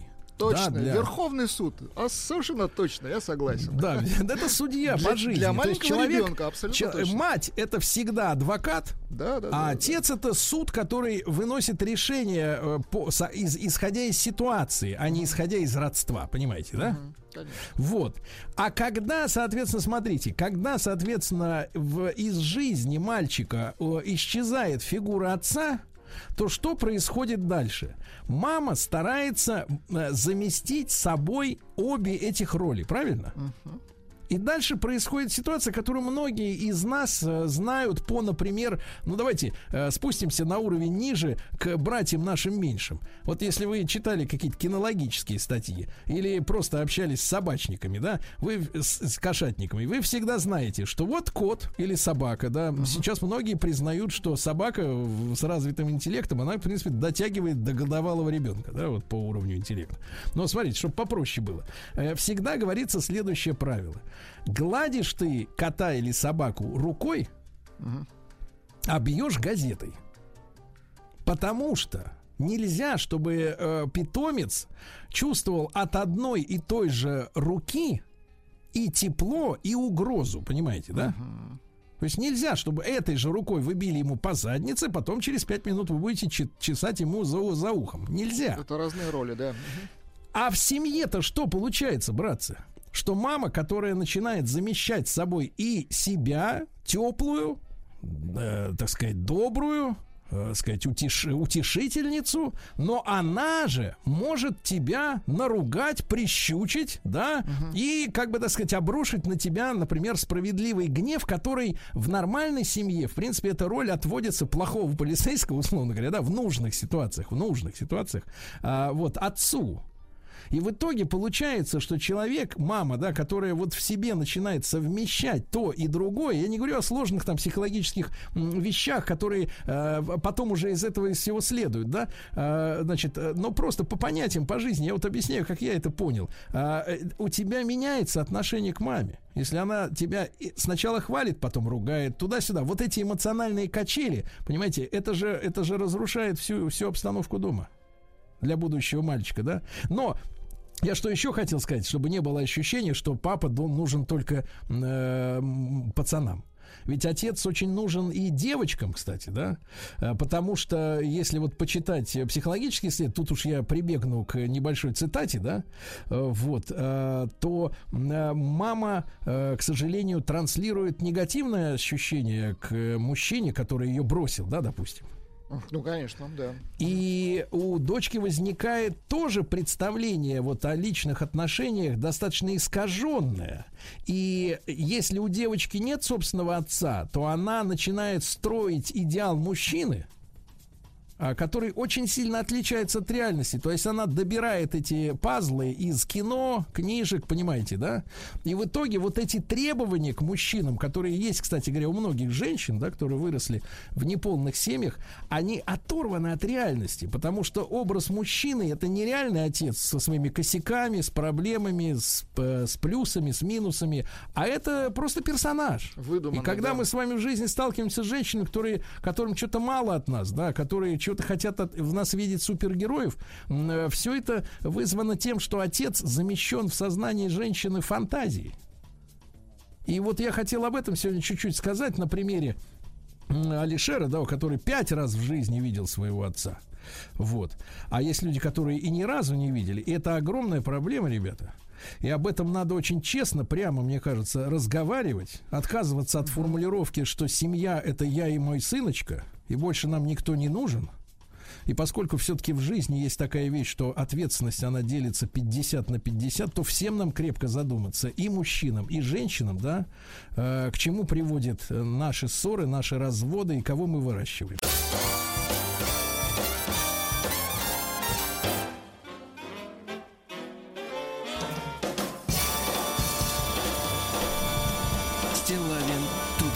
Друзья мои, ну у нас другая сейчас будет немножко тема, э, хотя тоже с психологическим слегка оттенком, даже более профессиональным. Мы поговорим о жизни в большом городе. Я знаю, многие из вас мечтали. И вот это случилось в вашей жизни. С нами на связи Татьяна Ващенкова, психолог. Татьяна, доброе утро. Доброе да. утро. Татьяна, ну если вот говорить э, с э, точки зрения психологии, почему э, больше половины населения земного шара хотят быть горожанами? Что с ними не так? С ними все хорошо, потому что город – это площадка возможностей. Тут пересекаются все интересы культурные, финансовые. Здесь можно найти все. Отвечает, решает любые запросы. Найти работу, в конце концов. Творчество много, образование получить. Поэтому все сюда стремятся. Но вопрос только лишь в материальных вот ресурсах, которые Нет. человек от города получает. Нет, конечно. Ну, психология человека располагает тем, что он постоянно живет в растущем запросе. И поэтому комфортнее все эти запросы, а, соответственно, получать удовлетворение от процесса наслаждения легче в городе. Поэтому здесь люди разворачивают все свои запросы, как говорится, во всей красе и получают от этого еще и психологические такие подпорки в виде mm-hmm. того, что является результатом. То есть люди в городе, как говорится, распушаются, да? Распушают, вот. распускают хвосты и не стесняются требовать да. от природы, как говорится. Угу. Но, Татьяна, не, нередко Да. можно услышать, что, э, хотя в городе-то легче достичь процветания, естественно, да, э, но Да. люди, э, люди, в принципе, все-таки здесь несчастны. Вот есть такая версия. А Есть сами такая они, версия, да. да. но сами они говорят о том, что они счастливее именно в тех странах, где больше городов. Я так понимаю, это данные некого исследования. Вот как вы прокомментируете? Но вообще восприятие большого города, оно всегда исторически было биполярным. Для кого-то это каменные джунгли, как говорится, одиночество в толпе, испытание трафиком на работу обратно, а для кому-то кажется клондайком возможности. Здесь счастье, комфорт, развитие, все очень индивидуально. Это индивидуальные настройки человека. Кто-то с стрессоустойчивостью отличается, а для кого-то это тот, тот самый стресс, который его в конце концов губит. Товарищи, если вы в стрессе, пейте магний, немножко будет полегче. Вот. Магний а, B6. Да, да, да, Та- Татьяна, а э, успевает ли сейчас вот реально человек, э, ну, скажем так, не то чтобы угнаться, но хотя бы в голове своей усвоить э, все те инновации, которые приходят, и, в общем-то, быть в тренде, в сиюминутном? Но если говорить искренне, честно и откровенно, то, наверное, столько инноваций человеку-то и не нужно. И то, чем отличается город, это сенсорная атака, это агрессивное воздействие пространства большого города на все органы чувств.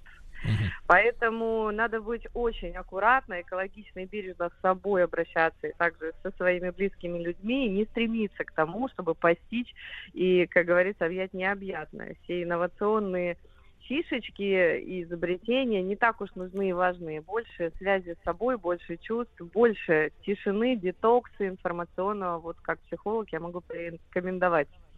Но город, конечно же, нам приятен тем, что есть здесь, там, на месте депрессивных зон у нас сейчас создаются жилые творческие локации. Классно же, здорово. И там Понимаю. можно посозерцать, да. Больше детокса, это я уловил. Вот, Да. э, друзья мои, Татьяна Ващенкова с нами психолог. Мы говорим о жизни в большом городе. И те, для тех, кто живет, и для тех, кто еще будет жить в большом городе, собирает чемодан, например, сейчас. Так вот, э, Татьяна, а что делает нас в городе здоровее и счастливее? Вот есть какие-то механизмы, кроме того, чтобы в своей келье запереться от мира и, э, так сказать, не знакомиться с инновациями? Но человек – часть природы, потребность видеть красоту, эстетику природы, ландшафт не менее важная наравне с тем, чтобы зарабатывать деньги. И что такое гармония? Это когда все на своих местах. И я хочу сказать, что индикатор качества городской жизни – это всегда счастливые глаза людей на улице. Я продолжаю об этом говорить. Это желание людей проводить время на улице, в общественных пространствах. Вот если среда некомфортная городская, все сводится к обязательным действиям. А если человеку комфортно, он вот посмотрите, сколько сейчас людей выходит на улицы. И это Ну, в хорошем мирная, смысле выходит на улицу. красивая история, да. Это очень мирно, красиво. Это оздоравливает во всех смыслах. Мгм. Физически я уж не говорю, а психологически и психически. Мгм. Прямо хорошая тенденция у нас. Э, Татьяна, а правда ли, что люди в крупных городах вот за последние пять лет стали гораздо больше э, уделять времени развлечениям и отдыху, в том числе и на Да. улице? Я хочу сказать, что статистика и неумолимые цифры, как говорится, нашего вот растущего такого динамического спроса на то, что предоставляет грамотное проектирование городской среды, оно прям вот на лицо. Это вот эстетика, там, внешнее разнообразие, новизну и традицию стали красиво очень, очень стали красиво сочетать. В том числе и я ратую за разнообразие цветов, форм и архитектурных каких-то дизайн- Мгм. дизайнерских решений. А меняются ли вот привычки жителей от э, таких новых технологий? Меняются. Человека вообще формирует два фактора. Среда обитания и окружение. И так как среда обитания меняется, да, то, соответственно, человек растет во всех смыслах. И личностно, и, можно сказать, в запросах. Да. Прям вот сейчас изменяемая тенденция, Ну, которая смотри, то есть среда меняется, пора и людей перетасовать, правильно? Вот, которые не, не, не угнались, не угнались за трендом, да. Да, Ну и Татьяна, а... вовремя признать это. Да, да, Татьяна, ну и... в этом нет ничего плохого. Э, Главное, детокс, я понимаю. И каким вы видите город завтрашнего дня? К чему, как говорится, морально приготовиться? Приготовиться нужно к тому, что мы будем дальше становиться более осознанными и более внимательными к себе и также внимательными друг к другу. То есть надо грамотно участвовать во всех э, инновациях, которые предлагает город. То есть это, э, как говорится, для нашей красоты всегда есть внутренняя сила. Поэтому больше стремитесь к тому, чтобы вокруг себя ее поддерживать mm-hmm. и участвовать, в том числе и в грамотном соучаствующем проектировании. Окружающей среды, правильно? Да, а, да, да. Под себя, да. Значит, друзья мои, я благодарю Татьяну Ващенкову, психолога. Немножко поговорили о жизни в большом городе. Смотрю, затих Владуля, видимо, записывает. Э, Владуля, большими, удовольствием большими буквами больше цифрового детокса. Нет, нет, нет, я услышал, что больше магния нужно B6. B6, да.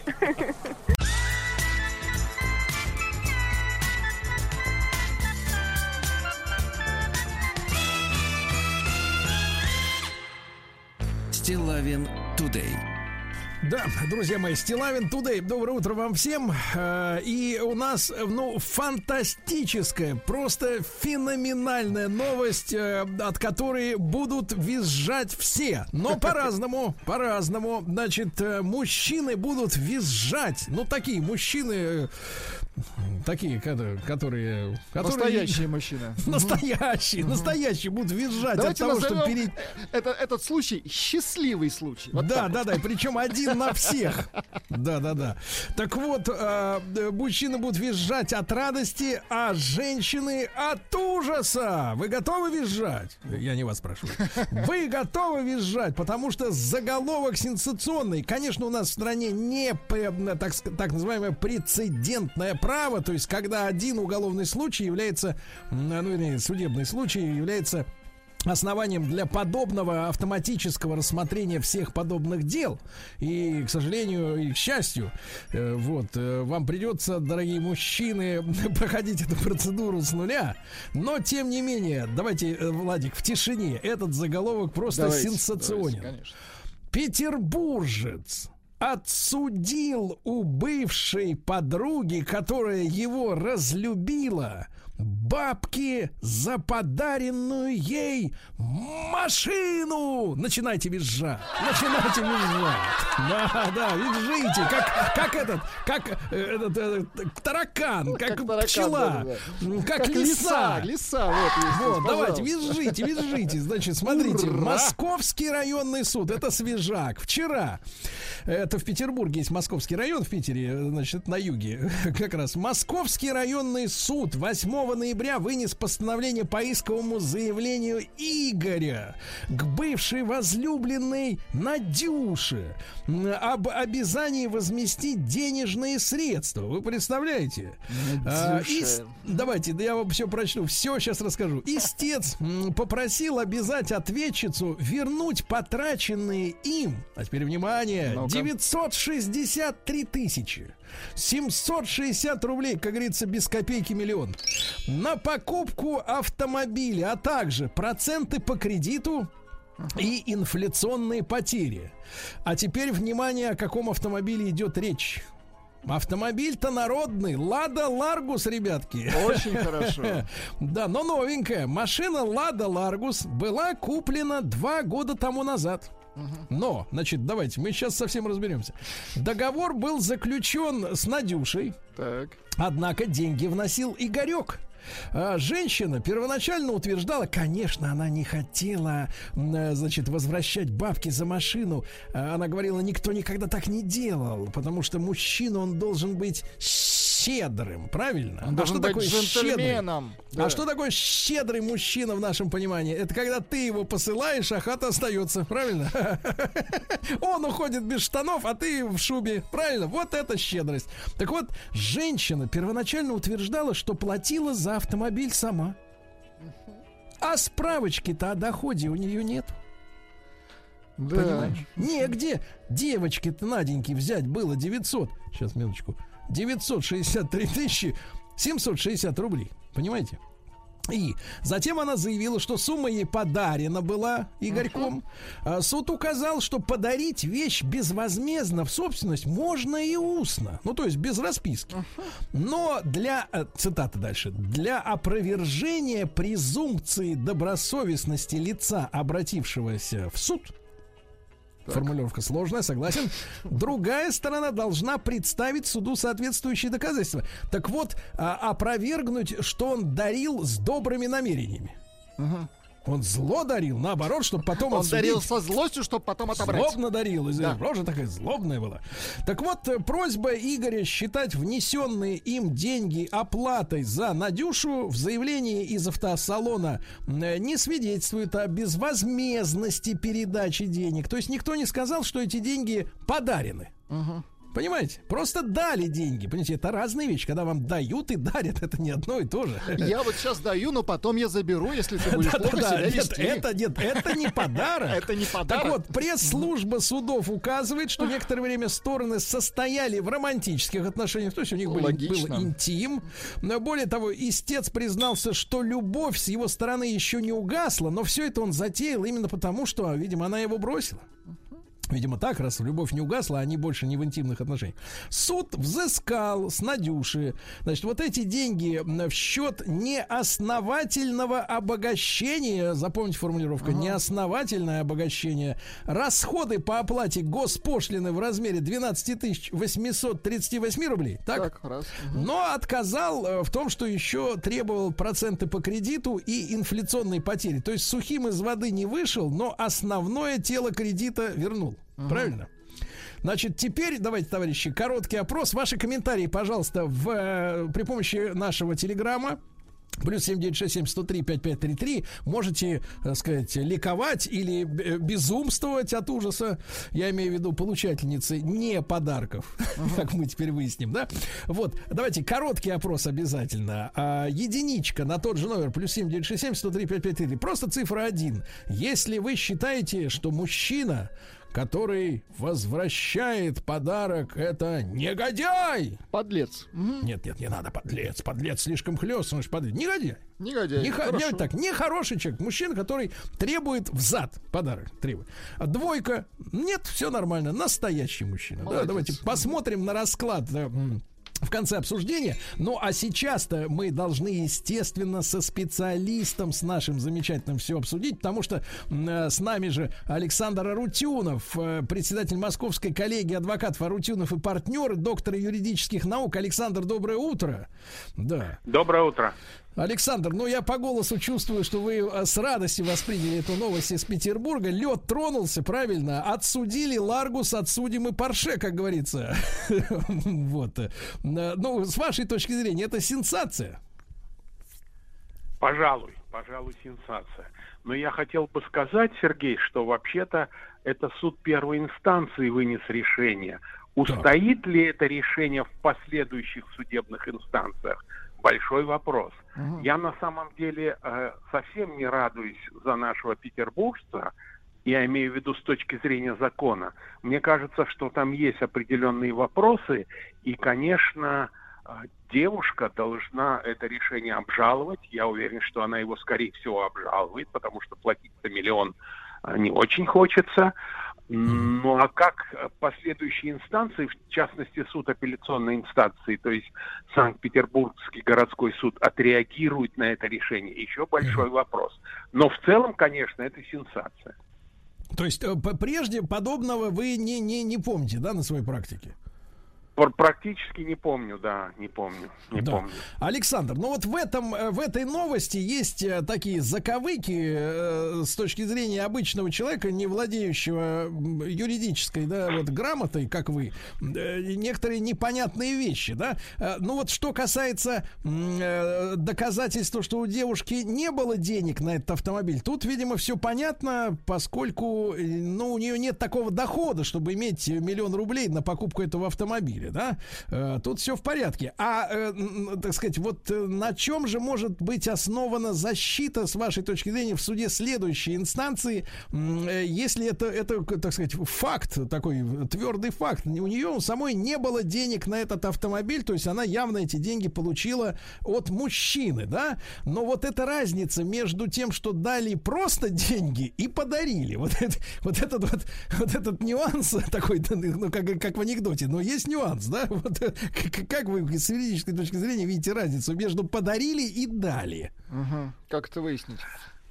Да, есть, конечно, разница, и, собственно говоря, в пресс-служба судов санкт-петербургских об этом косвенно упомянула, но я хочу сказать, что, на мой взгляд, очень даже может быть, что это все-таки был договор дарения. Во-первых, он был безвозмездным, то есть она, э, он за нее заплатил, она за это ничего ему не дала. Ну, может быть, кроме некоторых вещей, о которых мы, пожалуй, говорить не будем. Так вот, безвозмездность, на мой взгляд, имела место. Так. Далее. Договор дарения может быть совершен устно. Вот те действия, которые он совершил, это ведь никаким образом в письменной форме не оформлялось. Он просто-запросто за нее заплатил. То есть признаки договора дарения, на мой взгляд, все-таки существуют. Суд с этим не согласен и говорит, что не было признака безвозмездности.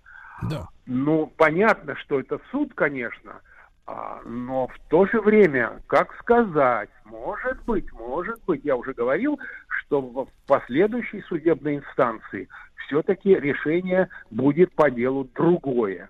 Иными словами, вот договор дарения, он должен быть безвозмездным. Это обязательный так. признак.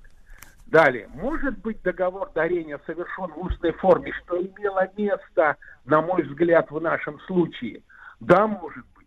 Тогда о чем мы говорим? Почему эти деньги должны быть ответчицей возвращены?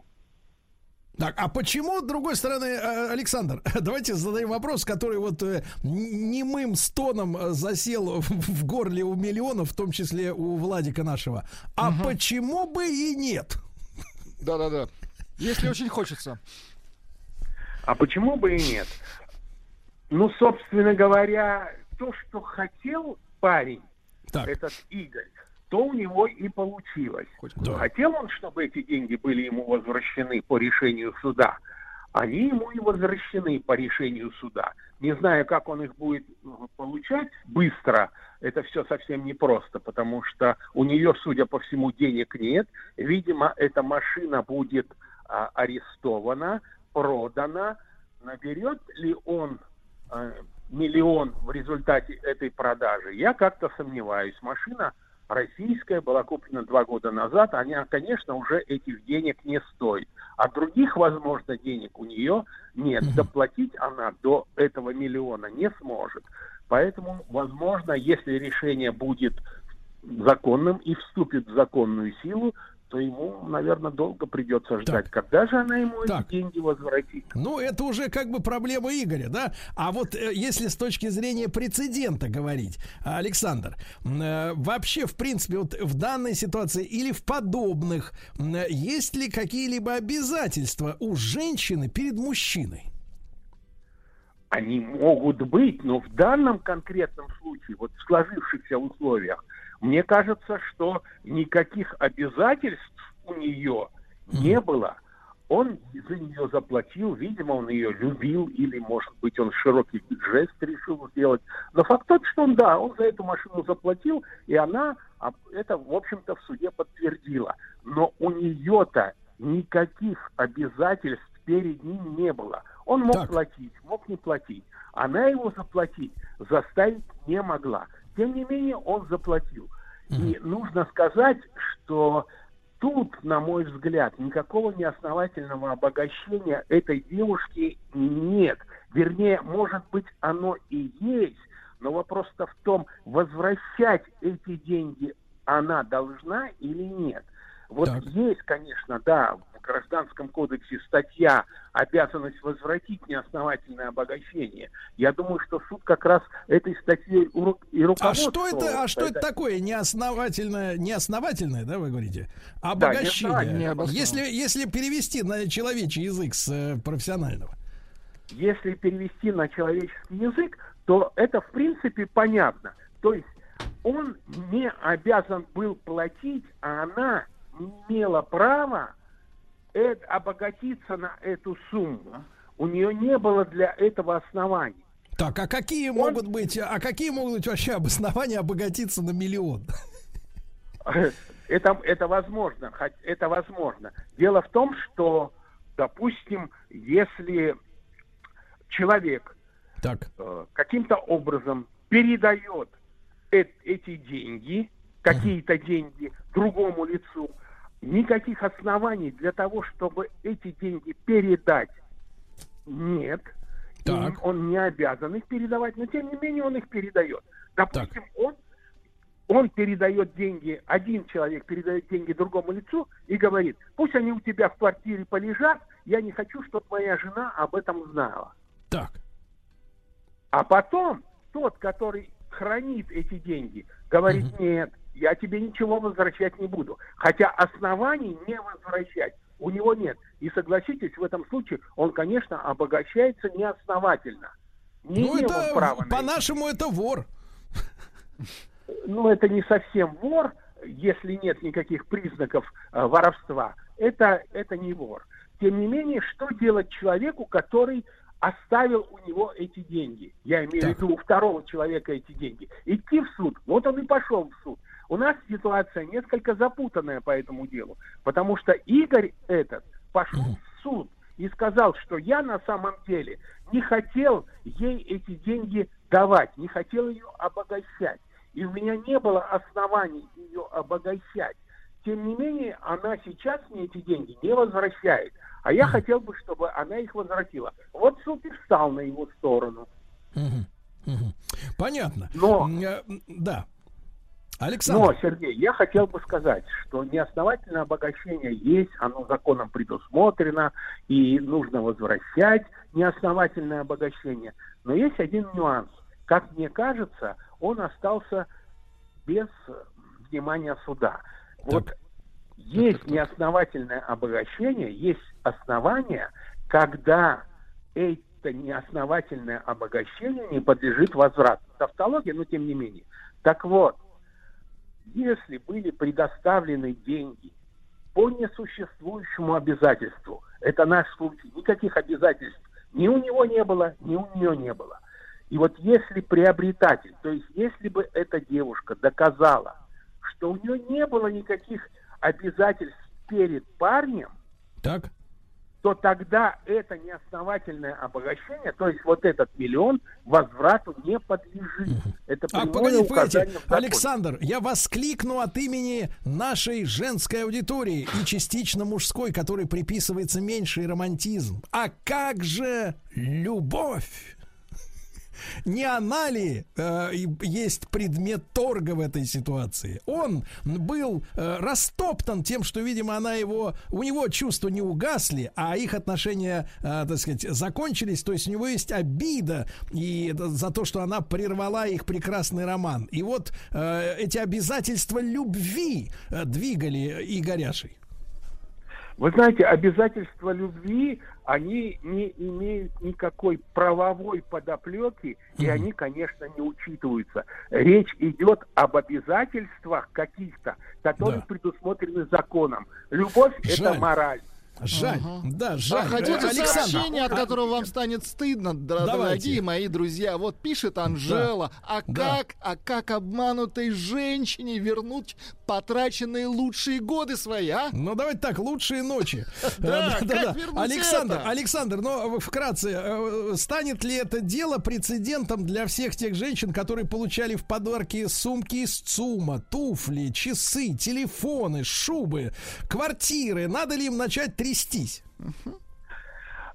Я думаю, что начинать трястись не надо, хотя так. тревожиться потревожиться стоит, конечно, потому что кто его знает, как да что, что называется. Но вы понимаете, вот если встать на точку, на позицию этой девушки, что она конкретно могла сделать? Да ничего. Он говорит, я за тебя заплачу, ради бога заплатить. Да. Нет, надо Должны отказываться. Они... Надо отказываться. Должны... В том числе, мне кажется, так мы и до ресторанов э, Рональда Макдональда дойдем. Правильно? Не отказалась. Купили чизбургер по суду, верни 200 рублей. Вот. Угу. Друзья мои, давайте поблагодарим Александра Арутюнова, председатель Московской коллегии адвокатов Арутюнов и партнеры, доктора юридических наук. Саш, как всегда, огромное спасибо. Э, значит, я напомню, прецедент в Питере. Мужчина отсудил Ладу Ларгус у женщины, которая разорвала с ним романтический романтические отношения. Ну и результаты опроса. Единичка негодяй, двойка э, прекрасный мужчина. Ожидаемый прекрасный так. мужчина 80%. 80%. Да вы что? Да, прекрасный Да мужчина. вы что? Да 80%? Да? Вот это аудитория. Достоевский. 200 FM. Друзья мои, э, наш специальный проект к 200-летнему юбилею Федора Михайловича Достоевского 200 FM. И продлится он всю эту неделю. Естественно, нас ждет очередная встреча с Егором Сартаковым, доцентом факультета журналистики Московского государственного университета, кандидатом филологических наук. Егор, доброе утро. Доброе утро, друзья. Ну и сегодня при помощи Егора мы э, продолжаем знакомиться с э, жизнью э, Федора Михайловича. И сегодня мы так тему нашу обозначили. Достоевский мученик русской литературы. Мы поговорим обо всем самом интересном в его биографии. Егор, ну, если сравнивать жизнь Федора Михайловича и других там его современников, предшественников, последователей, действительно можно сказать, что его биография какая-то более трагичная личное, чем у всех остальных. Да, это совершенно бесспорно, и, пожалуй, впервые на это обратил внимание современник Достоевского, русский писатель Александр Герцен. Он в конце 40-х годов, будучи уже эмигрантом в Великобритании, составил, он так и называется, список мучеников русской литературы. И вот в этом списке у Герцена были поэты, э, которых убили на дуэлях, ну, это, конечно, Пушкин, Лермонтов, э, были поэты, э, формулировка Герцена, задушенные государством, у Герцена относят туда Кольцова, Веневитинова, и вот когда он их там всех этих мучеников перечисляет, перечисляет, перечисляет, после этого Герцен говорит, что вот даже на фоне всех особенным трагизмом поражает судьба Достоевского, и, пожалуй, мне кажется, мы можем здесь с ним согласиться. Егор, может быть, мы тогда начнем с детства, Потому что э, он же был э, дворянином, правильно? И э, когда мы э, ну, судим так, может быть, поверхностно о жизни дворянства, это какая-то патриархальность, э, обязательно обеспеченность, такая благостность, чай на веранде, э, вот, все хорошо, замечательно, никто никуда не спешит, не торопится, э, играют в карты, пьют вино, э, романтически общаются с женщинами из соседних имений. Э, какое детство было у нашего героя? Да, у нашего героя имений просто никаких не было, да и дворянство отец Достоевского выслужил только через 7 лет после рождения Федора. То есть, когда Федор родился, семья была еще не дворянская. Э, Достоевский родился в Москве на Божедомке, э, и, кстати, вот в ближайшее время, 11 ноября, открывается Большой музей Достоевского. Это такое важное культурное событие вообще во всей стране, что, наконец, в Москве будет большой. Там был такой маленький музейчик, а теперь это будет к 200-летию создан Большой музей Достоевского. И его отец работал в Мариинской больнице для бедных, но по своему состоянию, честно говоря, не очень отличался от пациентов. То есть семья была очень и очень скромная, и отец Достоевского нрава-то был отнюдь не кроткого. А, как позже говорил сам а, Достоевский, в семье было либо мнение отца, либо неправильное. Вот как-то это сглаживала маменька Достоевского, и вот вместе как-то они смогли э, ужиться, но сам Достоевский позже уже вспоминал э, ранние свои годы довольно благостно. Он говорил, я происходил из семейства русского и благочестивого. С тех пор, как я себя помню, э, я помню заботу о нас родителях, я помню прогулки по Кремлю, я помню семейное чтение. То есть как будто бы он создает вот эту идиллическую картину дворянской жизни, о которой вы уже сказали, но была в семье и тайна, связанная с отцом, о которой Достоевский не любил распространяться, и фактически исследователям Это стало известно уже в 20 веке. А, дело в том, что когда в 1837 году умерла маменька, а вообще Достоевский э, говорил о том, что в 1937 году у меня было две равновеликие потери. Это смерть Пушкина и смерть маменьки. Вот представьте, насколько высоко он ставил Пушкина, если он ставит его на смерть Пушкина на одну линию со смертью матери. Это а, а, очень сильная потеря для Достоевского. И после этого отец уходит в отставку, уезжает в э, Тульскую губернию. Он к тому времени уже дворянство выслужил и даже смог деревеньку небольшую купить там. Э, но когда я говорю купить деревеньку, все сразу представляют там Ясную Поляну какую-нибудь огромную, с огромным количеством крестьян. В действительности нет, это была там захудалая деревня, которую купил отец. И вот там его мать-то уже не сдерживала, как это было здесь, в Москве. И отец начинает очень жестоко обращаться с крепостными. И летом 1839 года крепостные крестьяне убили отца Достоевского. То есть это был крестьянский бунт, и отец был убит, все это было обставлено под апоплексический удар, но Достоевский знал, что крестьяне убили отца. Вот эта семейная тайна, она как-то тяготила его. И, кстати, по легенде, мы не знаем, правда это или нет, когда Федор Достоевский, наш э, писатель, узнал о том, что крестьяне убили отца, с ним случился первый эпилептический припадок. Ну и дальше э, наши слушатели, наверное, знают, да, Достоевский всю жизнь страдал эпилепсией. Вот первый припадок случился, когда он получил письмо от брата Михаила, в котором э, сообщалось о смерти отца.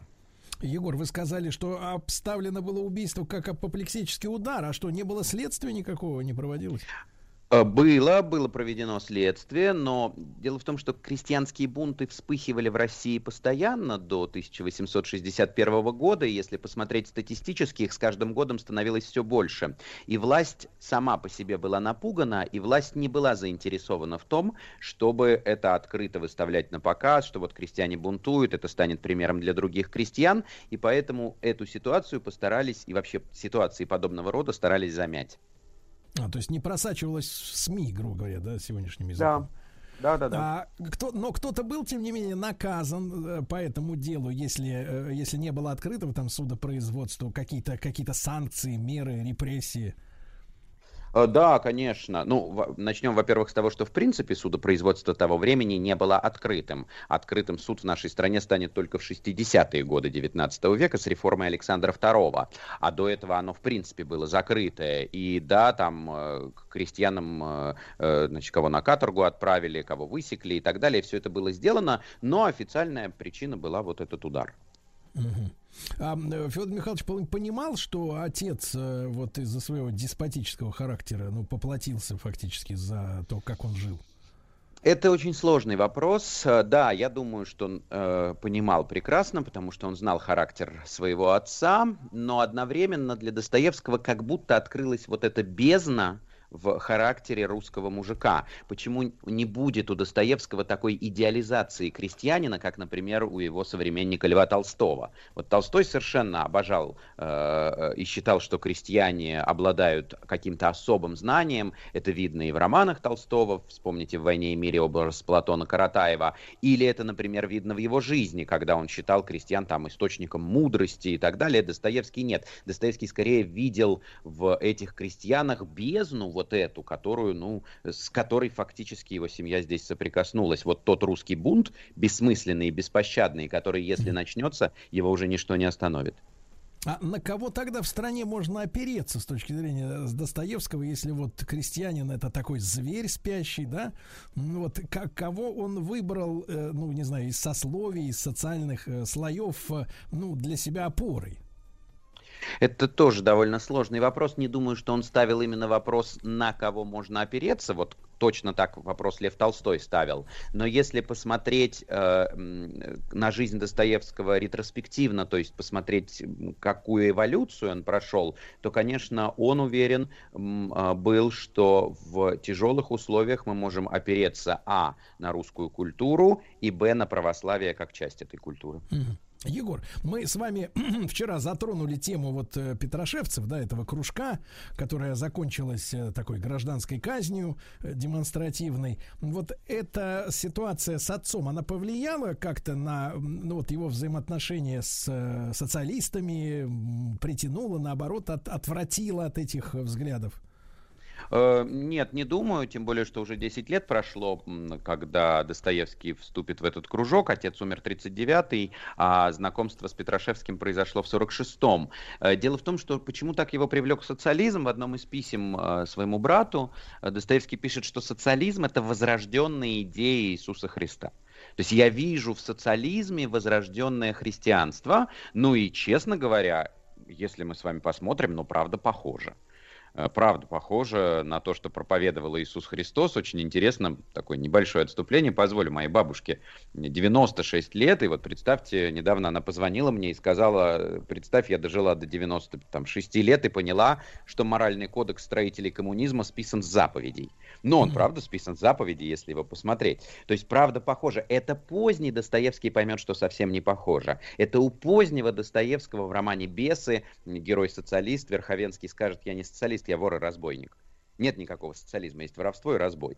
А, а ранний-то Достоевский прям вот увлечен социализмом как такой доктриной христианской. Ну и то, о чем мы немножко, то, чего мы немного коснулись вчера, я говорил о том, что все они искали э, вот такие некапиталистические пути, потому что они сами жили при капитализме, капитализм их не удовлетворял, и они видели вот эту вот страшную сторону капитализма расслоения, когда богатые все богаче, а бедные все беднее, и поэтому не стоит удивляться, что лучшие люди своего времени а это правда были лучшие люди, Белинский, Герцен, Салтыков, Щедрин, Некрасов, Достоевский, все они в этот период были очарованы э, социализмом.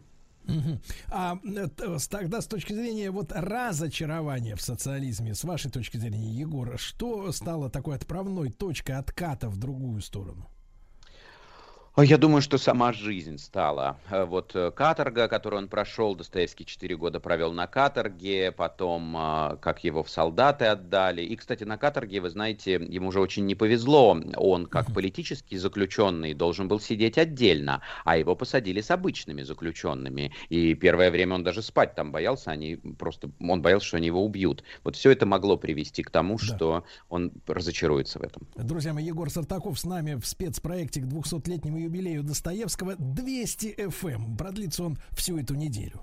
Достоевский 200 FM. Друзья мои, итак, с нами Егор Сартаков, доцент факультета журналистики МГУ и кандидат филологических наук. Наш спецпроект к 200-летнему юбилею Федора Михайловича Достоевского 200 FM. Эм. Ну и продлится он всю эту неделю, как вы уже знаете. Егор, а, возвращаясь к теме каторги, насколько вот это тоже был для будущего писателя потрясением таким сильным? Э, как к нему относились люди там, сидевшие рядом? Да, вы знаете, это было огромное потрясение для Достоевского, и это видно по его творчеству, потому что, как писатель Достоевский заявил о себе еще до каторги, о романе «Бедные люди» мы вчера поговорили с вами, и вот если до каторги он считался новым Гоголем, Э, с легкой руки Некрасова и Белинского, вот он писатель натуральной школы, новый Гоголь явился, то вернулся с каторги совершенно, э, совершенно другой писатель, э, а, абсолютный гений. Вот что-то он там такое пережил, какой-то некий опыт, приобрел на этой каторге, что он стал совершенно э, другим писателем. Первые, первые э, несколько месяцев на этой каторге Достоевский говорил, я вообще тут не выдержу. Здесь он спать боялся, он боялся, что Э, не политические, а обычные уголовники из классовой ненависти к дворянину просто задушат его подушкой. Но ничего, все четыре года выжил, э, работал на кирпичном заводе, на каторге снег убирал, а потом еще, кроме четырех лет каторги, на этом-то не закончилось. Кроме четырех лет каторги он получил пожизненную отдачу в солдаты. И после каторги ему пришлось переехать в Семипалатинск и там э, начать служить солдатом, но оказалось не пожизненно, а всего пять лет, потому потому что в 1859 году новопришедший император Александр II, такой либеральный, воспитанный в либеральном духе Жуковским когда-то, он объявил амнистию выжившим декабристам и петрошевцам, и Достоевский э, возвращается обратно в Петербург, ну и что его все уже забыли, 10 лет прошло, в это время у Петербурга другие кумиры, и он опять повторяет успех своей первой книги, только теперь уже пишет книгу о каторге, она так и называется «Записки из мертвого дома». И каторга становится этим мертвым домом в э, произведении Достоевского. Как вам кажется, Егор, э, Достоевский озлобился так, озлился на людей за вот эти э, выброшенные годы?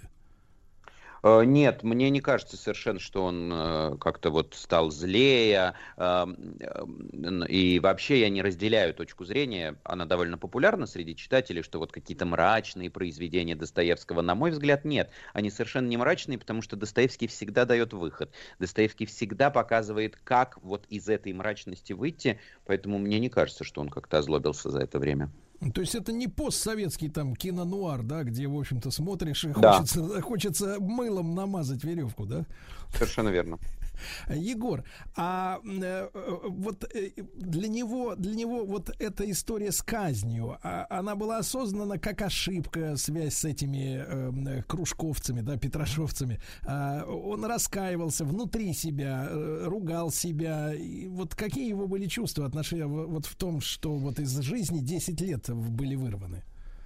Э, да, потом, конечно, он, и мы сказали, и в самой социалистической идее разочаровался, и к петрошевцам относился, и к себе в том числе относился довольно требовательно и строго, потому что в конце жизни в журнале, который издавал Достоевский, он назывался «Дневник писателя», Достоевский фактически сказал, что если бы мы пришли к власти, мы залили бы э, Россию кровью.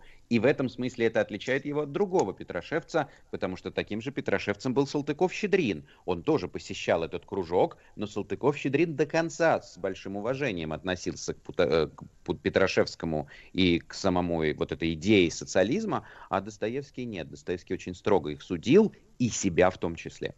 А, кстати, вот между ними после уже вот этих всех процессов э, э какие-то отношения оставались э, или высказывания в адрес друг друга?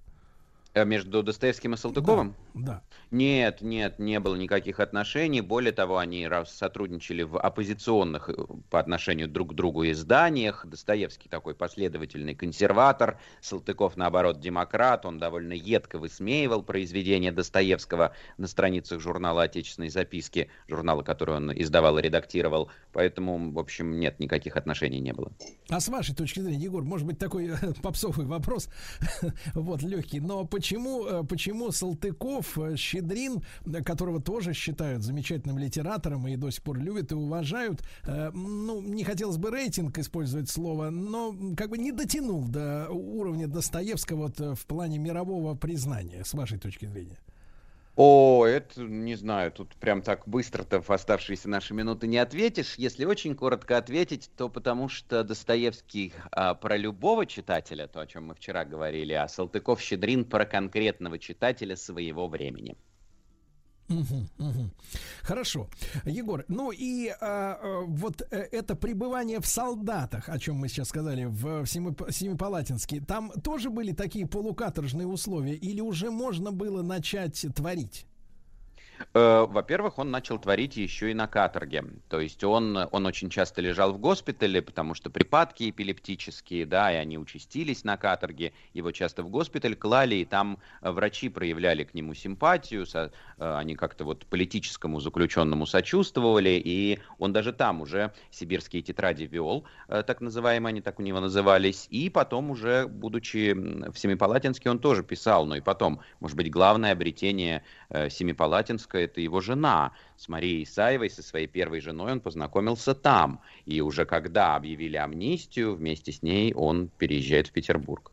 Друзья мои, друзья мои, спасибо большое Егору Сартакову, доцент факультета журналистики МГУ, кандидат филологических наук э, за наш проект, специальный проект 200-летнему юбилею э, Достоевского 200 FM. Эм. Продлится он всю эту неделю. Э, прощаемся с Егором до завтра. Мне нужен магнитофон заграничный, американский или немецкий? Вот есть очень хороший, отечественный. Спасибо, отечественный не подойдет. Заграничный надо изыскивать. Я понимаю, сколько? 50. 50? Mm. Ну, возьмите себя в руки. Нужно узнать, нужно привезти. Италия. Да.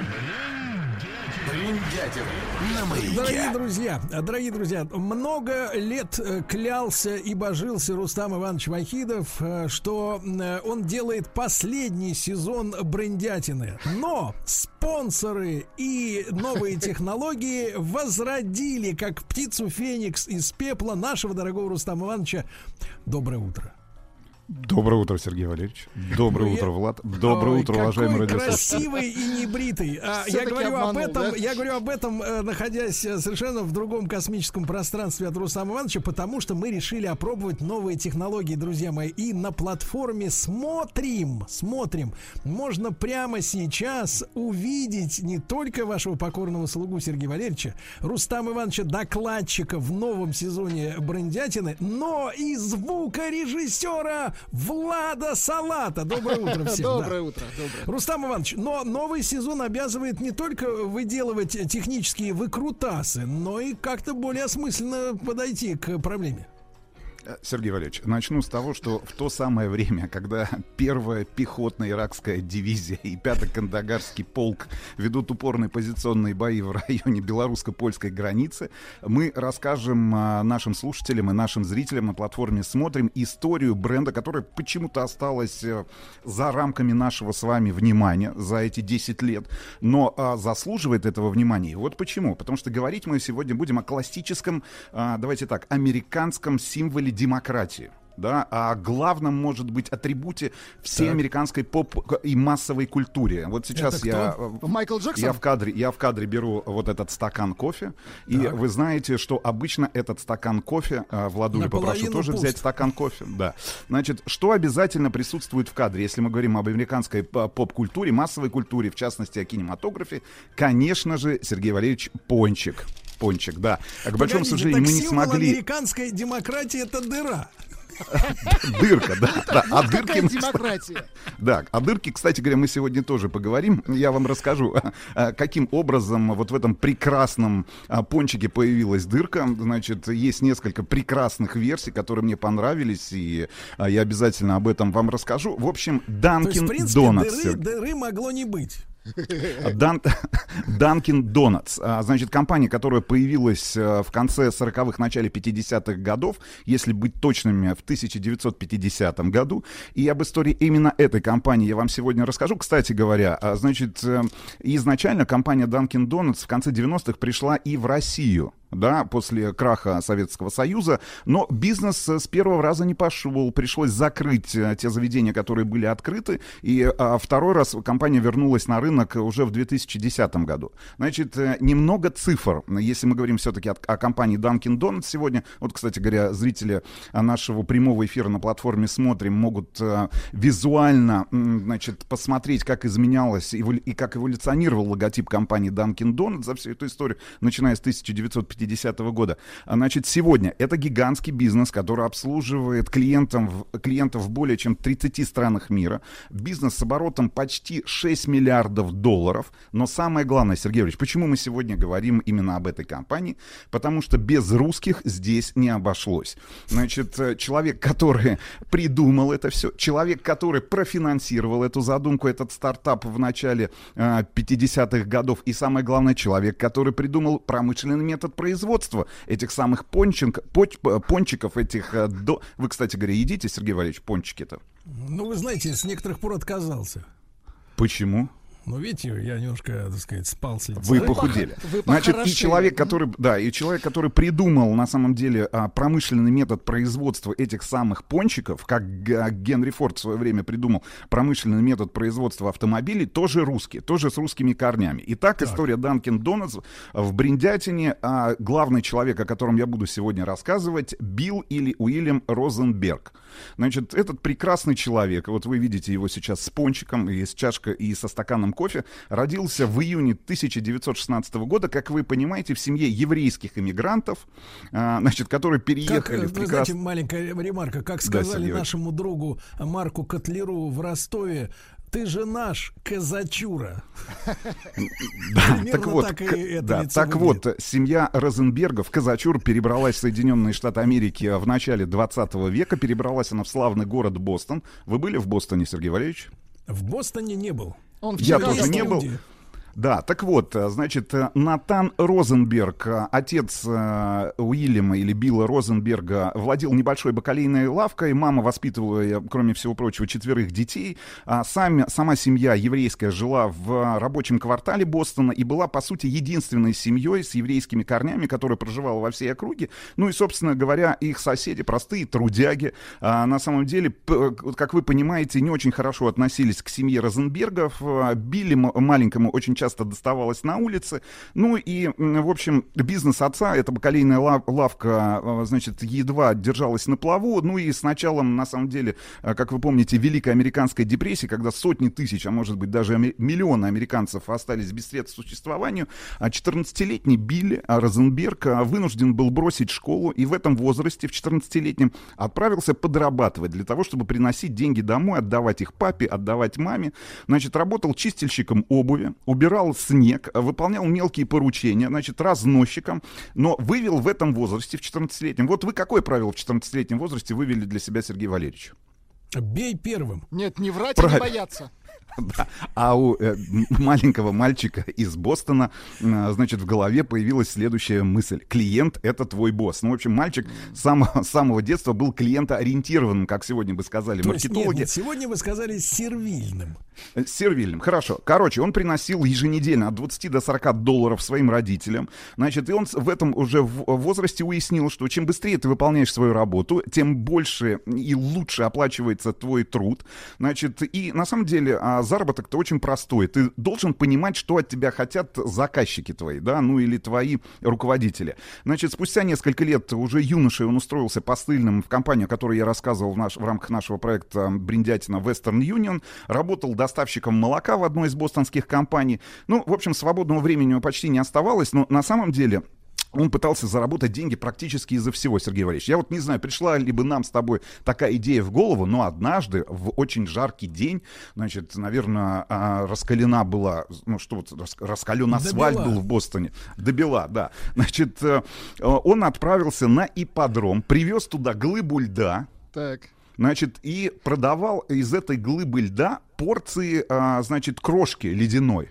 И Для вот чего? он продал, ну вот просто чтобы люди охлаждались, я так понимаю, тут было очень куда жарко. они его клали этот лед Да а, может быть какие-то, может быть какие-то напитки, может быть, а, не знаю, может быть под одежду, себе, может, да? может быть, да, может быть за воротник, как вы бы сказали, Сергей Валерьевич. Короче, он умудрился заработать на этой глыбе льда 170 долларов. Это гигантские по тем временам деньги. Короче, трудоспособность этого а, прекрасного юноши осталась незамеченным, и его взял, а, и его, и он устроился на работу, его взяли на работу, где, кстати говоря, он дорос до а, должности менеджера а, по продажам, причем региональным продажам, в прекрасную компанию, которая существует до сих пор. Был тут недавно на их сайте, буквально несколько дней назад, компания по продаже мороженого. Значит, называлась она... на сайте кормят? Джек и Джилл, Сергей Валерьевич. Эм, значит, но что самое интересное, тут подходим, э, значит, э, к еще одному важному этапу нашей сегодняшней истории. Еще раз напомню, компания Dunkin' Donuts, Билл Розенберг. Короче, значит, человеком, который а, стал финансистом и профинансировал в будущем все идеи Билла Розенберга по открытию собственного бизнеса стал как раз финансовый директор этой компании Джек энд Джилл по продаже мороженого, значит, которого звали, как вы думаете? Иван Иванович Иванов, судя по Да нет, а, а, фамилия Винокур. Сергей Валерьевич, тут у меня вопросы. А зовут? Э, Гарри. А, Гарри Винокур, Сергей Валерьевич. Гарри Винокур. В общем, значит, наш... Да, тут Вторая мировая война, как вы понимаете. Значит, именно во время Второй мировой войны, когда Уильям или Билл Розенберг вынужден был работать на бостонских верфях, ему пришла и в голову идея будущего бизнеса. Значит, э, э, он стал замечать, кстати говоря, именно на бостонской верфи он, кроме всего прочего, стал еще и профсоюзным лидером. Знаете, Странно, а фото акт... как будто из Ливанского порта. Сергей Валерьевич, это бостонская верфь. Короче, он стал замечать, что а, рабочие в обеденный перерыв, вот вы как свой обеденный перерыв сейчас э, проводите на удаленке, Он отдает его врагу. Вы знаете, Отдаете я... врагу, правильно. Нет, потому что только завтрак ваш. Работу. Хорошо.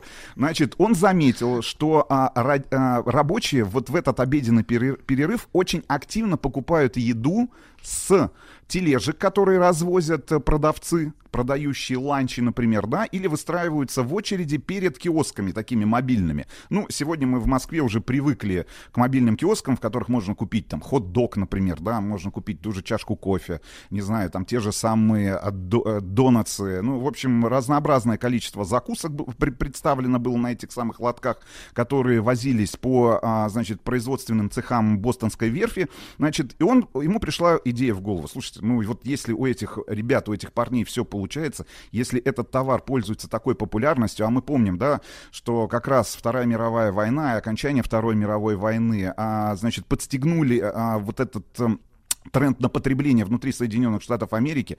Люди стали меньше тратить время на приготовление еды. Отсюда фастфуд, отсюда, соответственно, меньшее количество времени, которое ты должен не только на, на приготовление еды потратить, но еще и на ее, для того, чтобы ее употребить, для того, чтобы съесть эту самую еду. Короче, Проглотить. он решил, что а, необходимо улучшить, вот улучшить то, чем занимаются эти самые ребята, которые развозят ланчи по бостонской верфи. Значит, в итоге в 1946 году он приходит как раз к Гарри Винокуру, Куру, говорит, дай мне денег, я открываю собственный бизнес. Значит, в чем заключался бизнес? Он а, купил несколько а, старых грузовичков, переделал их а, в вот эти мобильные лавки по продаже кофе и закусок и отправ... ну, сделал их более респектабельными с точки зрения дизайна, там, с точки зрения чистоты, потому что он считал, что, слушайте, ну если вот в таких грязных условиях, невыносимых, антисанитарных условиях этим парням удается зарабатывать какие-то деньги, давайте я сделаю чуть лучше, и однозначно мой бизнес не прогорит. Короче, Гарри Винокур Винокур дал ему денег. Более того, кроме всего, прочим,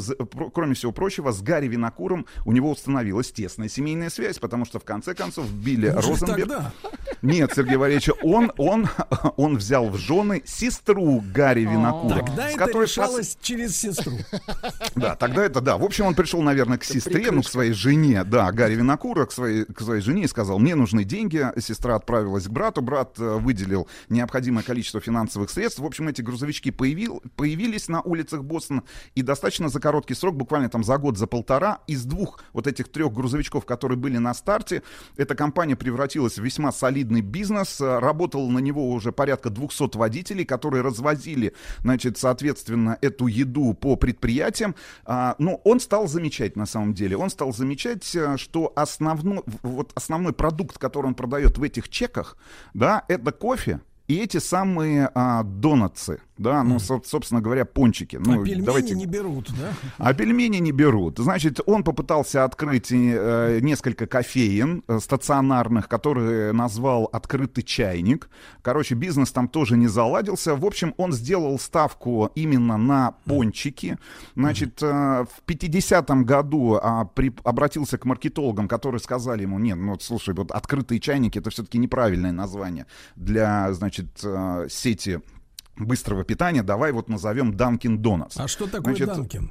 А, значит, е- есть Об этом несколько... никто не знает. Это третий? Нет, е- нет есть несколько версий. Винокур и Данкин. Секретное название Нет, Сергей Иванович, вы, вы, вы на самом деле правильно подходите к решению этого вопроса, потому что если а, переводить в лоб Данкин Донатс, то получается, что это пончики Данкина, правильно? Ну, вот если мы берем во внимание правила английского языка, которые вы очень хорошо знаете. Значит, ну кто такой Данкин, мы, я вам, к большому сожалению, не смогу ответить на этот вопрос. Вероятнее всего, всего, опять же, игра маркетологов. Значит, э, может быть, э, все связано с корнями Билла Розенберга. Он же все-таки... Нет, он же, он же, он же все-таки русский, Сергей Валерьевич. На самом деле, пончики, э, пончики бабы Маши, да, вот тут какой-то Данкин загадочный. Значит, пончики от Данкина. Другая версия, значит, ну, расшифровки. Нет, скорее а, у Палыча. У Палыча, может быть, да. Пончики у Палыча. Тоже не очень звучит, конечно. Не замечено в этом бизнесе. Да, так вот, значит, а, пончик же его обмакивают, Сергей Валерьевич. Да, вот в частности в глазурь, он же с начинкой. запивал. Вы запивали чем? И, кстати говоря, какие вы пончики ели вы? Вы закусывали, это другое. Вы закусывали пончиками. Кстати говоря, пончики у вас с дырками были или все-таки без дырок, если мы говорим про Ленинград ну, и ваше концов, детство? она становилась с дырками, естественно. Да, ну вот если мы говорим о происхождении слова пончик, то это, конечно же, Польша, да, потому что это польский такой деликатес, хотя немцы спорят с поляками относительно того, у кого раньше появились появились вот эти жареные куски теста круглые. Значит, мне очень нравится история происхождения дырки. Сергей Валерьевич, я вам ее озвучу. Значит, она такая очень романтичная. Был такой капитан датского торгового флота Хэнсон Грегори. Значит, он стоял у штурвала. Значит, э, жевал какую-то выпечку, ну вот какое-то тесто. И тут, тут начался жу... пуля. Так? Нет, тут, тут жуткий шторм, Владуля. Значит, а, а куда ему деть э, вот этот кусок теста? Как вы думаете, что он сделал, Сергей Иванович? Нет, не говорите, не сразу, не сразу выдавайте свою версию. Куда ну, дел? жуткий шторм. У О. штурвала стоит капитан. Так, так, у него в руках кусок теста. Что он делает? Он его надевает на штурвал.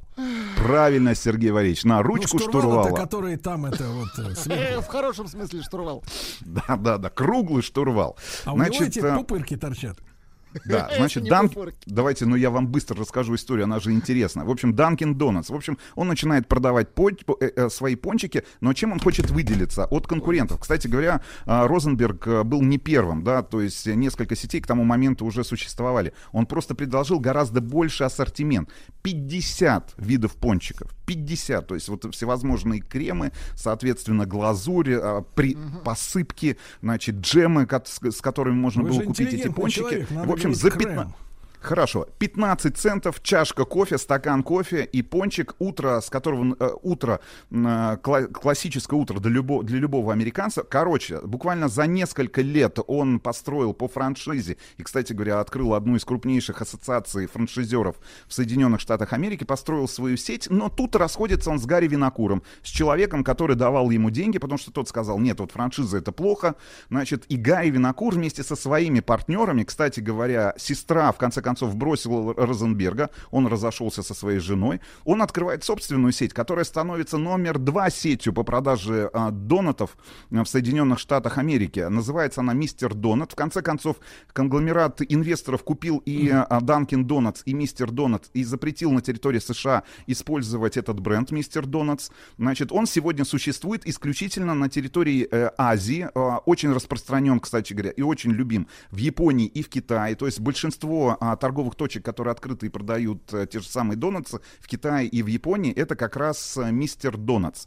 А Значит, вопрос, ну, и... Иванович, а, скажите, да, а почему донаты, я так понимаю, пишутся так же, как Это в следующее, это, это, этот вопрос мы разберем в нашей следующей программе. В общем, в 70-е годы у него диагностируют рак легких, диабет, он передает управление бизнесом своего, своему сыну, сам покупает конную ферму в Нью-Гемпшире, начинает заниматься, значит, лошадьми. Uh-huh. После этого у него него обнаруживают в 80-м году лейкемию, значит, он дарит свою ферму университету в Нью-Гемпшире, значит, э, страдает онкологией. Кстати говоря, об этой онкологии знали немногие, старался не афишировать свои болезни. В общем, в 2001 году он сделал свое последнее дело, написал книжку, которую можно сегодня купить, и называется она «Время жарить пончики». Рустам, Значит, нам э, подсказывают, что у нас есть звук поедания поч- пончиков. Да, давайте послушаем, как это звучит. Мы могли бы, конечно, и Представить, но видите, но ведь это записано, настоящее поедание.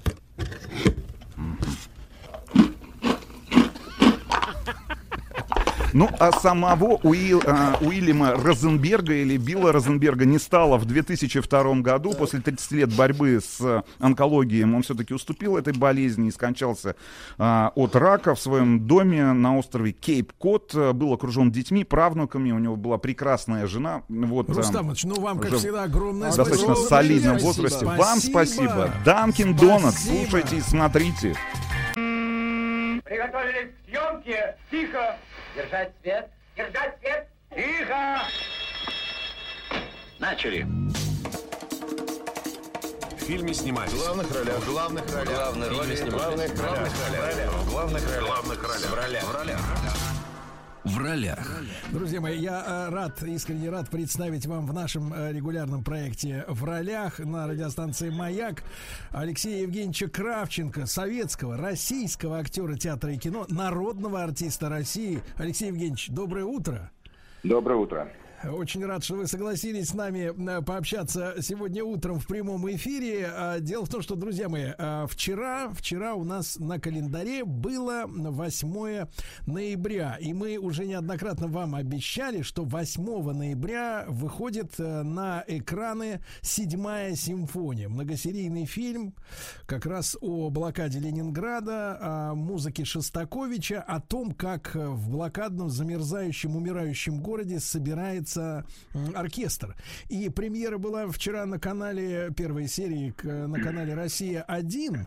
Но самое интересное, что, э, в принципе, сегодня у зрителей нет э, нужды ждать определенного времени, когда в сетке телепередач поставлена та или иная программа. У нас есть платформа «Смотрим». Я, честно говоря, вчера так и сделал. Э, Днем включил это приложение. Серьезно, на телевизоре без рекламы, безо всяких перебивок, никто мне не мешал. Посмотрел две первые серии. Честно могу сказать, абсолютно искренне, не как сотрудник ВГТРК. Э, фильм очень, э, э, очень глубокий, благодаря музыке, благодаря актеру, актерам, которые снялись, благодаря особенному такому темпоритму, который в этой картине есть. Я, честно говоря, вот ну, проглотил залпом две первые серии, искренне говорю об этом, и очень рад познакомиться сегодня в эфире в первый раз в нашей студии Алексей Евгеньевич Кравченко, который сыграл э, одну из главных ролей. И для тех, кто э, еще не посмотрел э, первые серии э, седьмой симфонии, э, может быть, это для кого-то прозвучит парадоксально, хотя, с другой стороны, и нет, но Алексей Евгеньевич сыграл э, офицера НКВД, который является, ну, говоря современным языком, современными словами, так, проект-менеджером э, вот этой всей истории с, с, с собиранием большого оркестра. То есть он занимается э, поисками э, артистов, музыкантов, э, которые должны и исполнить э, произведение Шостаковича в блокадном городе. Алексей Евгеньевич, э, когда вы вам только что предложили, вот предложили принять участие в этом большом проекте, э, как, как вы восприняли упоминали, что вам отводится роль офицера спецслужб НКВД. Э, знаете, ну, конечно, в фильме главное не то, что мой герой офицер НКВД. Главное, какой он человек, э, что у него в жизни происходит. В то тяжелейшее время блокадного Ленинграда, когда э, каждый все-таки, практически каждый хотел идти на фронт.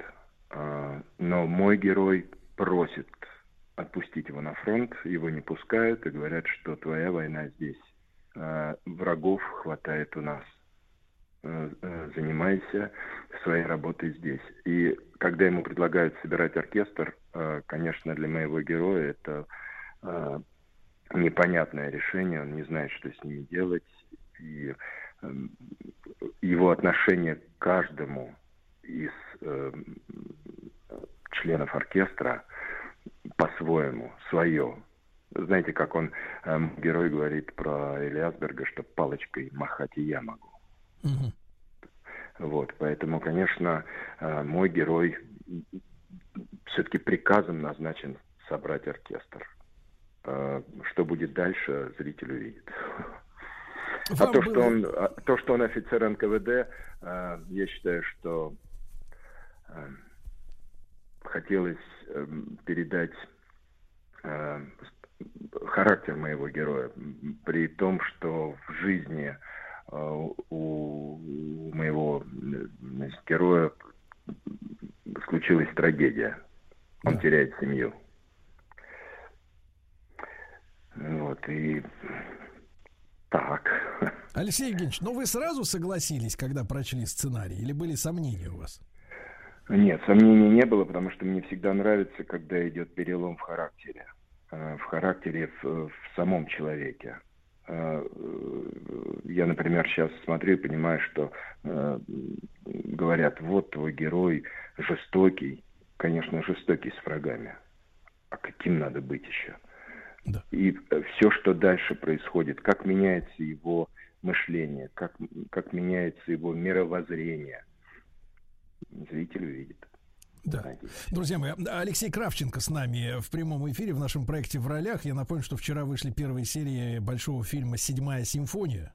И вот мы говорим об этом кино. И вторую, э, ну как, нельзя делить, наверное, первая главная роль, вторая главная роль сыграл Алексей Гуськов. Он сыграл как раз дирижера Карла Элиасберга, который э, и должен э, руководить оркестром и, и исполнить симфонию Шостаковича, да. Но вот, Алексей Евгеньевич, если вы говорите, что ваш, ваш герой проходит какую-то трансформацию, да, от просто офицера до человека, который, значит, вот, ну, как-то меняет немножко свои взгляды.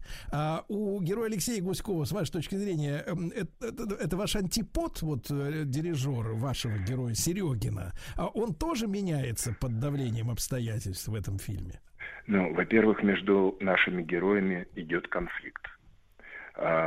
Э, если один из героев э, в какой-то момент вдруг пойдет навстречу другому, а, они, знаете, как непримиримые абсолютно, потому что мой герой не понимает его, и более того, для моего героя э, практически он в каждом видит врага. Полное абсолютное непонимание э, этого человека. И наоборот, также э, э Карл Ильич э, считает меня э, жестким, э, абсолютно Э, человеком, э, который просто солдафон. Угу. И что происходит между ними, э, опять-таки зритель увидит. Всегда интересно играть роль, в которой идет какое-то переломное, знаете, изменение, когда показываешь зрителю, передаешь определенное какое-то Э, определенный образ своего героя. Зритель думает, ну да, вот будет так, а вот что потом произойдет. Вот где интересно. Мне как актеру.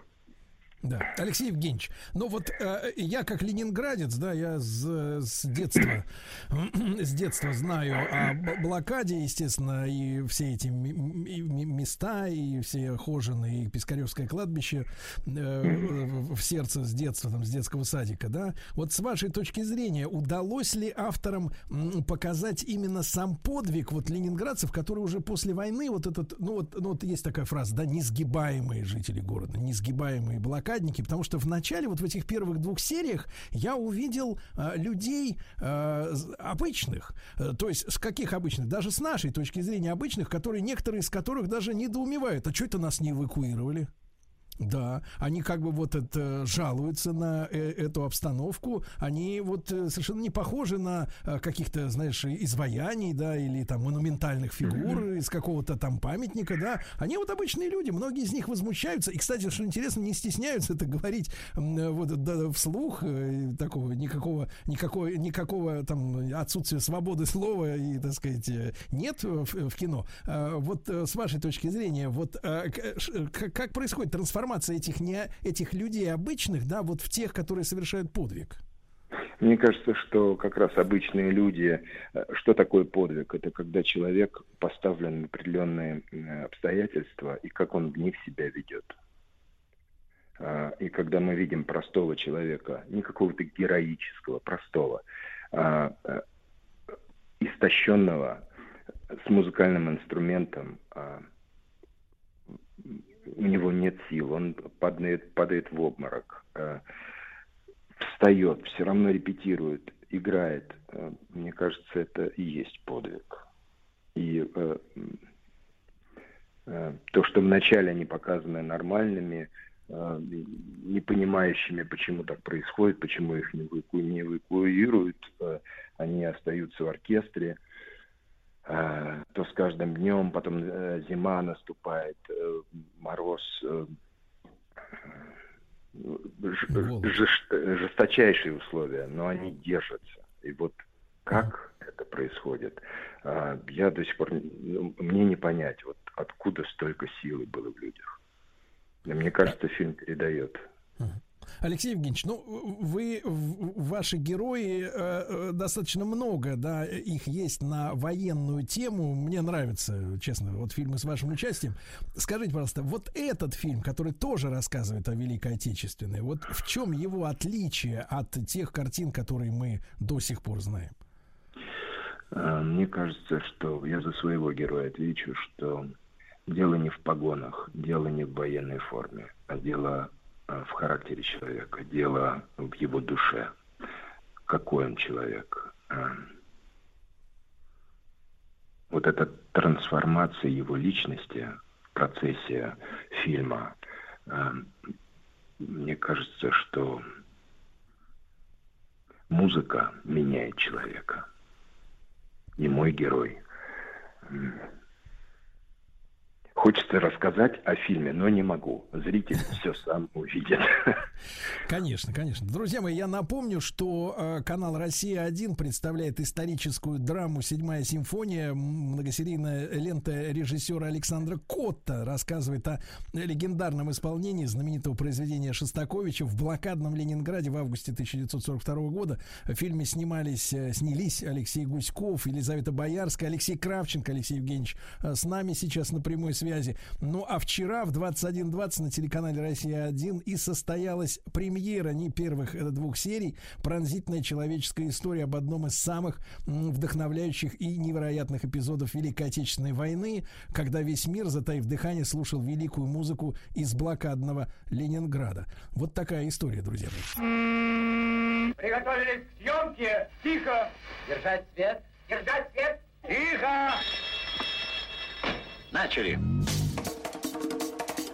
В фильме снимались. В главных ролях. В главных ролях. Главные роли снимались. Главных ролях. В главных ролях. Главных ролях. В ролях. В ролях. В ролях. Друзья мои, сегодня в нашем проекте «В ролях» Алексей Евгеньевич Кравченко, народный артист России. Он сыграл одну из главных ролей в многосерийном фильме «Седьмая симфония».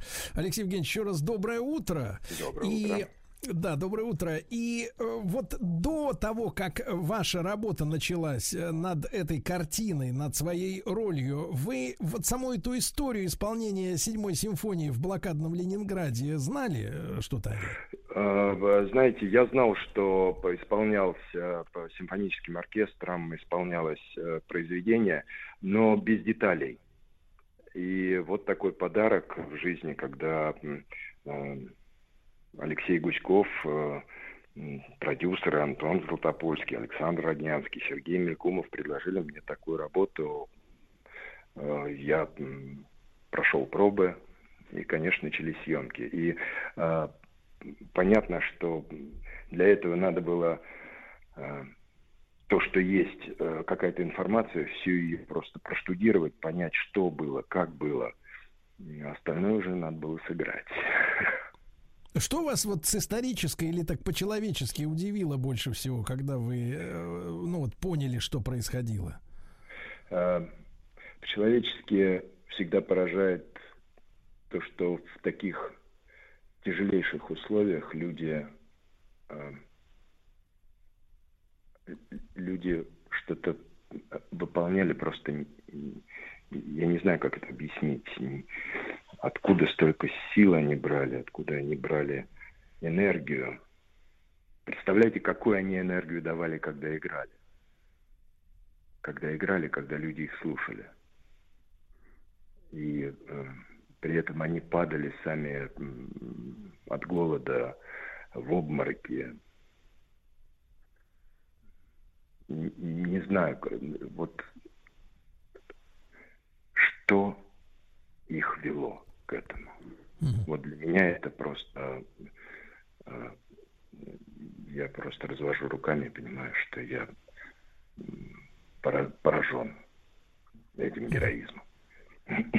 Алексей Евгеньевич, вопрос, который, наверное, сейчас нас всех очень сильно мучает, и как-то и подсознательно, и в дискуссиях, которые есть, э, и в страхе, который есть от того, что ты готовишься получить отрицательный ответ на вопрос, а, а что сейчас нет у нас таких вот таких людей? Или в чем-то это в глубинном в нас это сидит?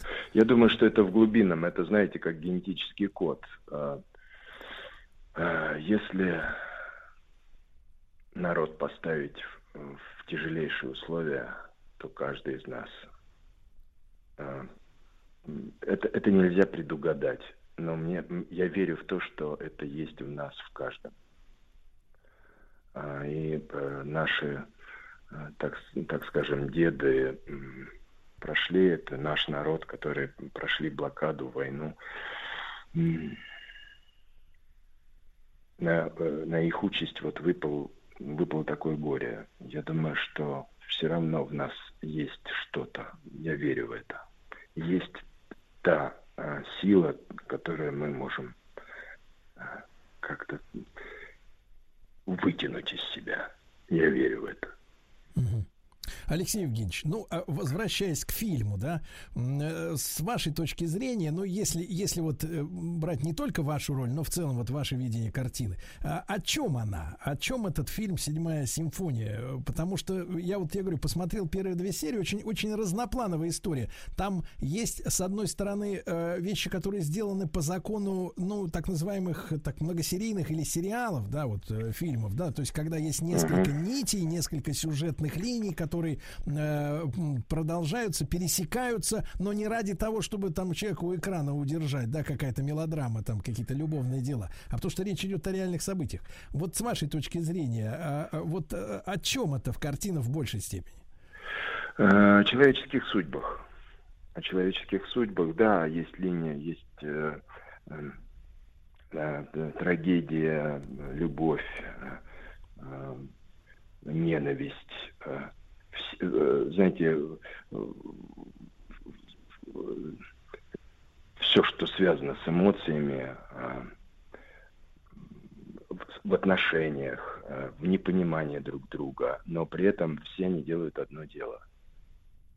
Даже мой герой, который просит от, отпустить его на фронт, его не отпускают. И вот через что они все вместе проходят. Знаете, когда все, э, грубо говоря, в одном помещении. В одной каждый, лодке. В одной лодке. Каждый не доверяет друг другу. В, в особенности мой герой. Он никому не доверяет. Он во всех видит врага.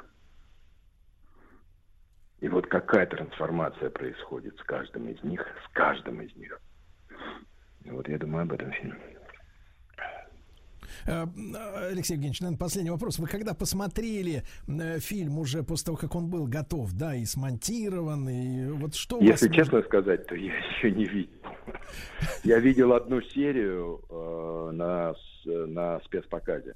В, в Ленинграде? Да, я просто вчера, когда, ну, вы правильно сказали, сейчас можно посмотреть, есть ресурсы, где это увидеть можно. Поэтому посмотрю. Хорошо. Алексей Евгеньевич, вам тогда огромное спасибо за то, что вы согласились в нашем эфире принять участие. Спасибо, спасибо вот, вам. С большим удовольствием с вами пообщался. Вот в первый раз. Спасибо большое.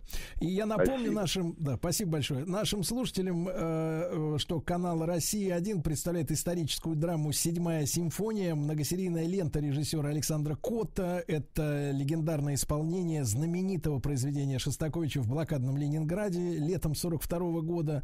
Э, Алексей Кравченко Алексей Гуськов, Елизавета Боярская, многие другие замечательные артисты. Вообще кастинг хороший проведен.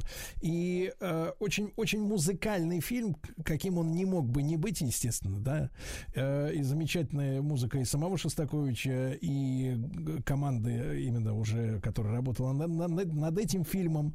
Э, вот посмотрите. В том числе это можно сделать и на платформе э, «Смотрим». Спасибо большое еще раз Алексею Кравченко. Я прощаюсь с вами до завтра. Пока. Еще больше подкастов «Маяка» насмотрим.